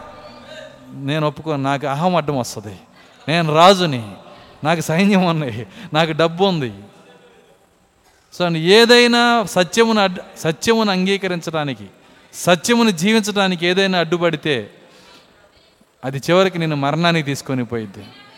అది నిన్ను కాపాడదు. ఏది అడ్డుపడిందో అది నిన్ను కాపాడదు. డబ్బు నిన్ను కాపాడదు. పేరు ప్రతిష్టలు నిన్ను కాపాడు. దేవుని స్తోత్రం అలెలుయ్య నా యుద్ధంలో ఆ యుద్ధంలో ఒక ఆయన పైకి చూశాడంట. ఎందుకు అనిపించిందో ఎవరైనా ఇంతమంది సైనికులు యుద్ధం చేస్తుంటే మా సైనికులేమో గులాబీ రంగులో ఉన్నారు వాళ్ళ సైకిలే సైనికులేమో ఆకుపచ్చ రంగులో ఉన్నారు. వాళ్ళ సైనికులు ఆకుపచ్చ రంగు ఎక్కడ ఉందో ఎతికి నేను కొట్టాలి అనుకోకుండా అర్థమవుతుందా? యూనిఫామ్ను బట్టి శత్రువు యొక్క సైనికుని కొట్టాలనుకోకుండా పైకి వేస్తాను ఎడిపోతే ఎవరికి తగిలితే వాళ్ళకే అన్నాడంట.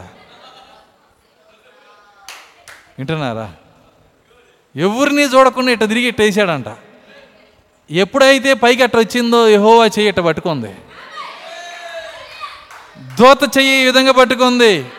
దాన్ని తీసుకొచ్చి నేరుగా అహాబు గుండెలోకి వచ్చింది దేవుని స్తోత్రం. అలెలుయ్య దేవుడు నీకు విరోధి అయితే అందరూ విరోధులే. దేవుడే నీ పక్షమునుంటే. దేవుని స్తోత్రం. అలెలుయ్య కాబట్టి వర్తమాన పక్షాన్ని నిలబడిన మీకాయ దీవించబడ్డాడు. అది ధర్మశాస్త్రం కాదండి. ఆ గడికొచ్చిన వర్తమానము. ఆ గడికి వచ్చిన వర్తమానం. మీకు తెలుసా? సంగములతో ఆత్మ మాట్లాడుచున్న మాట? ఇప్పుడు ఈ సంఘంతో దేవుడు మాట్లాడుతున్నాడా? ఎవరు ఆలకిస్తారో? ఎవరు విధేయులు అవుతారో? ఎవరు వారి జీవితాన్ని మార్చుకుంటారో? వారు ధన్యులై ఉన్నారు. ఎందుకంటే స్వరము నాది కాదు. పరిశుద్ధాత్మదే స్వరం అయి ఉన్నది. దేవుని స్తోత్రం. అలెలుయ్య కాబట్టి ఎప్పుడో చెప్పిన మరి కార్యాలు కాదు. ఈరోజు నీకు బలిపేట నుంచి దేవుడు ఏం మాట్లాడుతున్నాడో? ఈ గడికి ఆత్మ ఏ స్వరంతో మాట్లాడుతున్నాడో? ఏ కార్యములు మాట్లాడుతున్నాడో? వాటన్నిటిని నీ జీవితంలోకి తీసుకొని ఇదిగో ప్రభా నేను తప్పులో ఉన్నాను. ఇదిగో నేను పొరపాటులో ఉన్నాను. నన్ను నేను సరి చేసుకునే శక్తి నాకు దయచేయండి అనేక కార్యాలు నాకు అహం అడ్డం వస్తూ ఉంది. డబ్బు అడ్డం వస్తూ ఉంది. మరి అనేక కార్యాలు నాకు అడ్డుపడతా ఉన్నాయి. నీ చిత్తాన్ని చేయటానికి ఈ గడికి నువ్విచ్చిన వర్తమానాన్ని చేయటానికి అయితే నీ కృప నాకు కావాలి ప్రభువా. ఏది అడ్డుపడినా నీ చిత్తాన్ని నేను చేస్తాను. ఏది అడ్డుపడినా నీ చిత్తాన్నే నేను చేస్తాను. ఈరోజు ఆ చిత్తమును చేసే శక్తి వర్తమానం చేసే శక్తి కృప మాత్రమే నీకు ఇవ్వగలదు. నువ్వెంత భక్తుడు అయినా ఆ ధనవంతుడైన ఆఫీసర్ లాగా ధనవంతుడు అధికారి అతను. నువ్వెంత భక్తుడివైనా నిక్కరేసుకున్న దగ్గర నుంచి పదాజ్ఞలు నేను చేస్తున్నానని చెప్పాడు. ఎన్ని ఎన్ని చేసినా ఎంత జ్ఞానం ఉన్నా చూడండి నీవు దేవుని యొక్క ఆ గడికి వచ్చినటువంటి వర్తమానాన్ని నువ్వు చేయాలంటే అక్కడే ఉన్నాయి రెండు కార్యాలు. పదాజ్ఞలు వాక్యము దేవుని నోట నుంచి వచ్చిన మాటలు వర్తమానము. వాక్యము నేను చేశానని చెప్పాడు. వర్తమానంకి వచ్చేటప్పుడు షాక్ తగిలింది. ఎందుకు షాక్ తగిలింది? ఎన్నికలో లేడు గనక. కానీ ఈరోజు దేవుని మహాకృప మనం వర్తమానాన్ని కూడా ప్రేమించే శక్తి మనకి ఇచ్చాడు ఆయన. వర్తమానాన్ని నేను నమ్ముతున్నాను ప్రభువా. వర్తమానాన్ని నేను జీవిస్తాను. ఈరోజు నువ్వు ఏది చెబుతున్నావో ఈ పన్నెండు వందల వర్తమానాల్లో నీ స్వరము ఏ విధంగా మాట్లాడుతుందో ప్రతి మాటకి నా జీవితాన్ని పోస్తాను. నా జీవితాన్ని నేను ఉంచుతాను. నీ చిత్తాన్ని నేను చేస్తానని ఆయన కృప నువ్వు ఒప్పించబడితే నీవే ఎత్తబాట్లు వెళ్ళగలుగుతావు ఈ రాత్రి మనం ప్రార్థన చేద్దాం అందరం. ప్రభువా నీ చిత్తము చేసే శక్తి నాకు దయచేయండి. అందరం లేచి నిలబడదాం. కొద్ది నిమిషాలు అందరము ప్రార్థన చేద్దాం. కొద్ది నిమిషాలు అందరము ప్రార్థన చేద్దాం. దయచేసి ఎవరు మౌనంగా ఉండొద్దు. ప్రభు ఈ గడికి మీరు ఇచ్చినటువంటి వర్తమానము ఈ గడికి మీరు ఇచ్చినటువంటి సింహాసనం నుంచి వచ్చినటువంటి మాటలు. అలెలుయా అలెలుయా స్తోత్రము నాయన. స్తోత్రములు స్తోత్రములు. తండ్రి నీకే స్థుతులు చెల్లిస్తున్నాము. ప్రభువా నీకే స్తోత్రాలు చెల్లిస్తున్నాము. మా జీవితము నాయన ప్రభువా నీకు ఇష్టలుగా ఉండే శక్తి మాకు దయచేయండి. వర్తమానం ఏం చెబుతుందో దానికి మా జీవాన్ని పోసే శక్తి మాకు దయచేయండి. ప్రభు ఆ సహాయము దయచేయండి. ఎందుకంటే వర్తమానం నా గురించి మాట్లాడుతుంది నాయన. వర్తమానం నా జీవితం గురించి మాట్లాడుతుంది. ఆ వర్తమానం ఏదో కాదు నీ స్వరమై ఉన్నది ప్రభువా అలెలుయ తండ్రి నీకే స్తోత్రం స్తోత్రం స్తోత్రములు. కృపగలన తండ్రి నీకు స్తోత్రాలు చెల్లిస్తున్నా. ఈ రాత్రి విన్న ప్రతి మాట మా వెనికిల్లో దీవించండి. నాయన ఆది కాండం నుంచి కదిలి వస్తున్న వర్తమానము. అది ఈరోజు కూడా సజీవంగా ఉన్నది ప్రభు ఈ గడికి ఒక వర్తమానం ఉన్నది. ఆ వర్తమానం నాదై ఉన్నది. ఆ శరీర మార్పు వర్తమానము. ఆ నిజమైన వర్తమానము. మా ప్రవక్త ద్వారా ఏదైతే నువ్వు మాట్లాడావో దాన్ని అంతటిని నేను ప్రేమిస్తున్నాను ప్రభు దానికి నా జీవితాన్ని పోయటానికి నేను ఇష్టపడుతున్నాను. కృప దయచేయండి నాయన. అలెలుయ అలెలుయ వర్తమాన విశ్వాసాన్ని ప్రభువ నిజ విశ్వాసాన్ని బిడ్డలకు దయచేయండి. ప్రభువ ఆటంకపరుస్తున్న దెయ్యములను గద్దించండి. వెనక్కి లాగుతున్న దెయ్యములను గద్దించండి. స్తోత్రాలు ప్రభువ నీ చిత్తము చేసే శక్తి మీరు దాయిచ్చేయండి నీ విత్తనం నీ శక్తిని నీ నీ చిత్తముని చేయగలదు ప్రభువ. ఆ ధనవంతుడు దాన్ని చేయలేకపోయాడయ్యా. కానీ పేతురు దాన్ని చేశాడు. జక్కయ్య దాన్ని చేశాడు. స్తోత్రాలు ప్రభువ. దేవా కనికరించండి. ఆ మత్తయ్య దాన్ని చేశాడు ప్రభువ. తన ఉద్యోగం అదే క్షణం విడిచిపెట్టాడు. ప్రభువా నీకంటే ఎక్కువైన వారు ఎవరు లేరని ఆకర్షణలో ప్రభువా నీ మాటకి లోబడ్డాడయ్యా. ఆ గడికి వచ్చిన వర్తమానము. ప్రభు అయిన యస్సు క్రీస్తులో నుంచి మత్తయ్యతో మాట్లాడిన ఆ మాట అది ఆ గడియ వర్తమానమై ఉన్నది. వచ్చి నన్ను వెంబడించము. అలెలుయ వచ్చి నన్ను వెంబడించమని. మీరు చెప్పిన వర్తమానానికి కృప మత్తయ్య జీవితంలోనికి వచ్చి ప్రభువా విధేయుడయ్యే విధంగా చేసింది నాయన.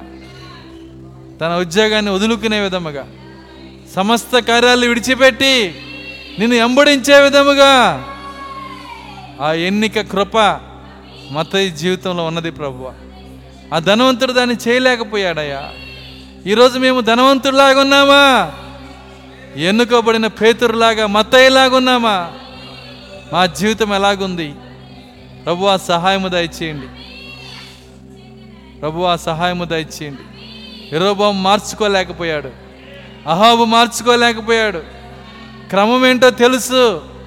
ఎలా జీవించాలో తెలుసు. తెలిసి జీవించకపోతే అదే అక్రమం అని చెప్పిన దేవా. ఆ అక్రమం చేసే జీవితం మా నుంచి దూరపరచండి ప్రభువ. మాలో నుంచి అక్రమమును తీసివేయండి. క్రమమైన జీవితమును దయచేయండి. స్తోత్రాలు చెల్లిస్తున్నాం. ప్రభు ఆ కూడొచ్చిన ప్రతి బిడ్డను మీరు దీవించండి. విన్న వాక్యంతో నింపండి. దాని ప్రకారం జీవించే శక్తి మీరు దయచేయమని ప్రతి మాట మా వినికిళ్ళు ఆశీర్వదించమని ఆత్మ సంఘములతో చెప్పుచున్న మాట. చెవి కలిగిన వాడు విన్నుగాక. ఈ రాత్రి అదే ఆత్మస్వరము నాయన. సజీవంగా ఉన్న ఆత్మస్వరము. మా హృదయాల్లో మేము ఇందుముగాక. దానికి మా జీవితమును పోదు గాక దానికి మా జీవితమును అంగీ ఆయన అర్పించదముగాక. సహాయము దయచేయండి. ఈ రాత్రి ప్రభువ ఆత్మ సంగములతో చెప్పుచున్న మాట చెవిగలను వాడు విన్నుగాక అని చెప్పిన దేవుడు. అది విని లోబడి మా జీవితమును సమర్పించే కృప ఇక్కడున్న ప్రతి బిడ్డకు మీరు దయచేయమని. ప్రతి మాట మా వెనికిల్లో దీవించి అది నూరంతలు ఫలించడం సహాయము దయచేయమని. యేసుక్రీస్తు నామలో ప్రార్థించి వేడుకొంచున్నాము తండ్రి. ఆమె అందరం అలా కళ్ళ మూసుకుని కానీ పాట పాడుకుందాం.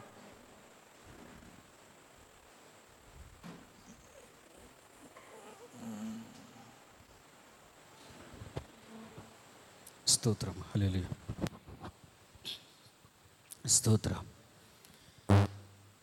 యేసయ్యా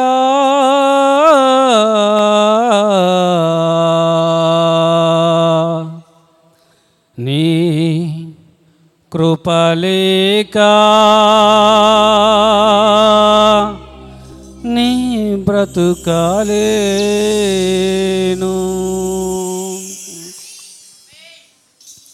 నిన్ను తలచి నను నేను మరచి నీ సాచిగా ఎలా నీ బ్రతుకు చుంటిని నిన్ను తలచి నన్ను నేను మరచి నీ సాచిగా ఇలా నీ బ్రతుకు తుంటిని.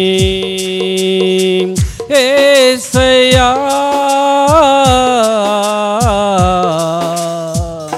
నీ కృపలేక నీ బ్రతుకాలేను. నా ఏసయ్యా నీ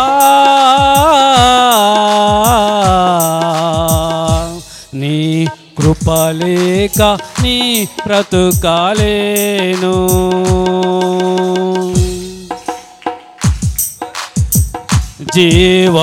జీవములేని దైవారాధనలు నిచువ క్రియలతో ముట్టుననైతిని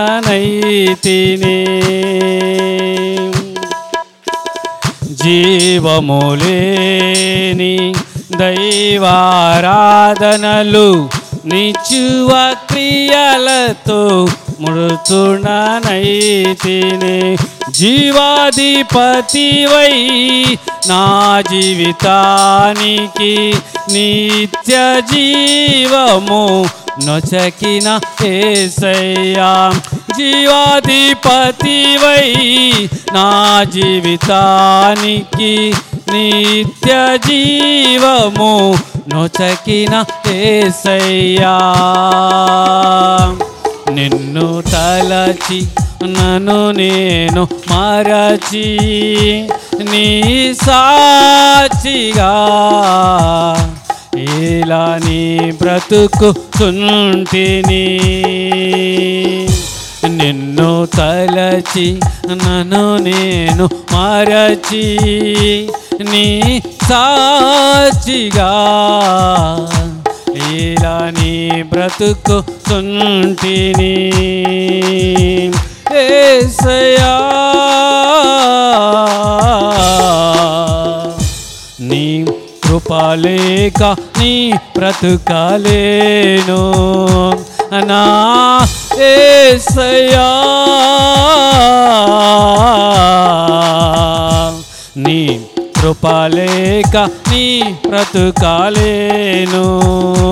నిన్ను తలచి నన్ను నేను మరచి నీ సాచిగా ఇలా నీ బ్రతుకు తుంటిని దారి తెలియని కారు చీకటులు బ్రతుకే భారమై నలిగిపోతిని. దారి తెలియని కారు చీకటిలో బ్రతికే భారమై నలిగిపోతిని.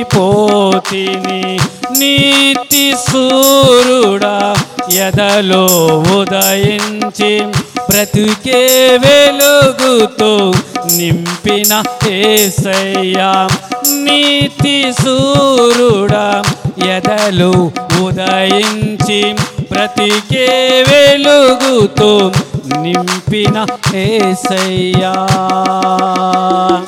నిన్ను తలచి నన్ను నేను మరచి నీ సాచిగా ఇలా నీ బ్రతుకు తుంటిని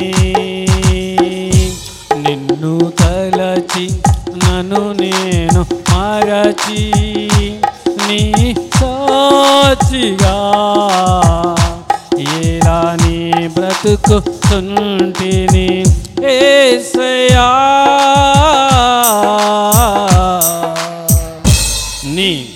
కృపలేక నీ బ్రతుకాలేదు నా ఏసయా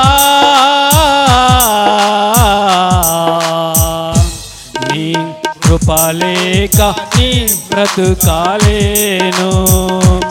నిన్ను తలచి నన్ను నేను మరచి నీ సాచిగా బ్రతుకుతుంటిని బ్రతుకు సగ్గున సీనుడ సుగుణాలు చూసి హృదిలో నేను మూడచి పోతిని. సగ్గున సీనుడ సుగుణాలు చూసి హృదిలో నేను మూడచిపోతిని సుగుణాలు నాలో చూచుటయే నీవు. సిలువలో నాకై నలిగిన ఏసయ్యా సుగుణాలు నాలో చూచుటయే నీవు. సిలువలో నాకై నలిగిన ఏసయ్యా. నిన్ను తలచి నన్ను నేను మరచి నీ సాచిగా ఇలా నీ బ్రతుకు తుంటిని నిన్ను తలచి నన్ను నేను మరచి నీ సాచిగా నీ బ్రతుకు ఏసయా నీ కృపలేక నీ బ్రతుకాలేను. నా ఏసయా నీ కృపలేక నీ బ్రతుకాలేను. నీ కృపలేక నీ బ్రతుకాలేను. నీ కృపలేక నీ బ్రతుకాలేను. నీ కృపలేక నీ బ్రతుకాలేను. నీ కృపలేక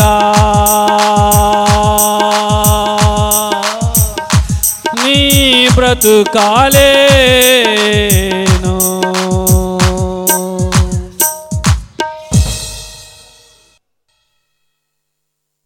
ఆశీర్వాదంతో ముగించుకుందాం. మన ప్రభు అయిన యేసుక్రీస్తు వారి కృప ప్రేమ సమాధానము ఆ వర్తమానంకు చెవిచ్చి జీవించే ఆ కృప జీవింపజేసే కృప. ఇక్కడ కూడిన వాక్య వధువుకు భూమి మీద ఆయన వాక్య వధువుకు సదాకాలంతో నడిపించును గాక. మేము అందరం దేవుని శుద్ధించుదాం అలెలుయా అలెలుయా అలెలుయా అందరికి వందనాలు. God bless you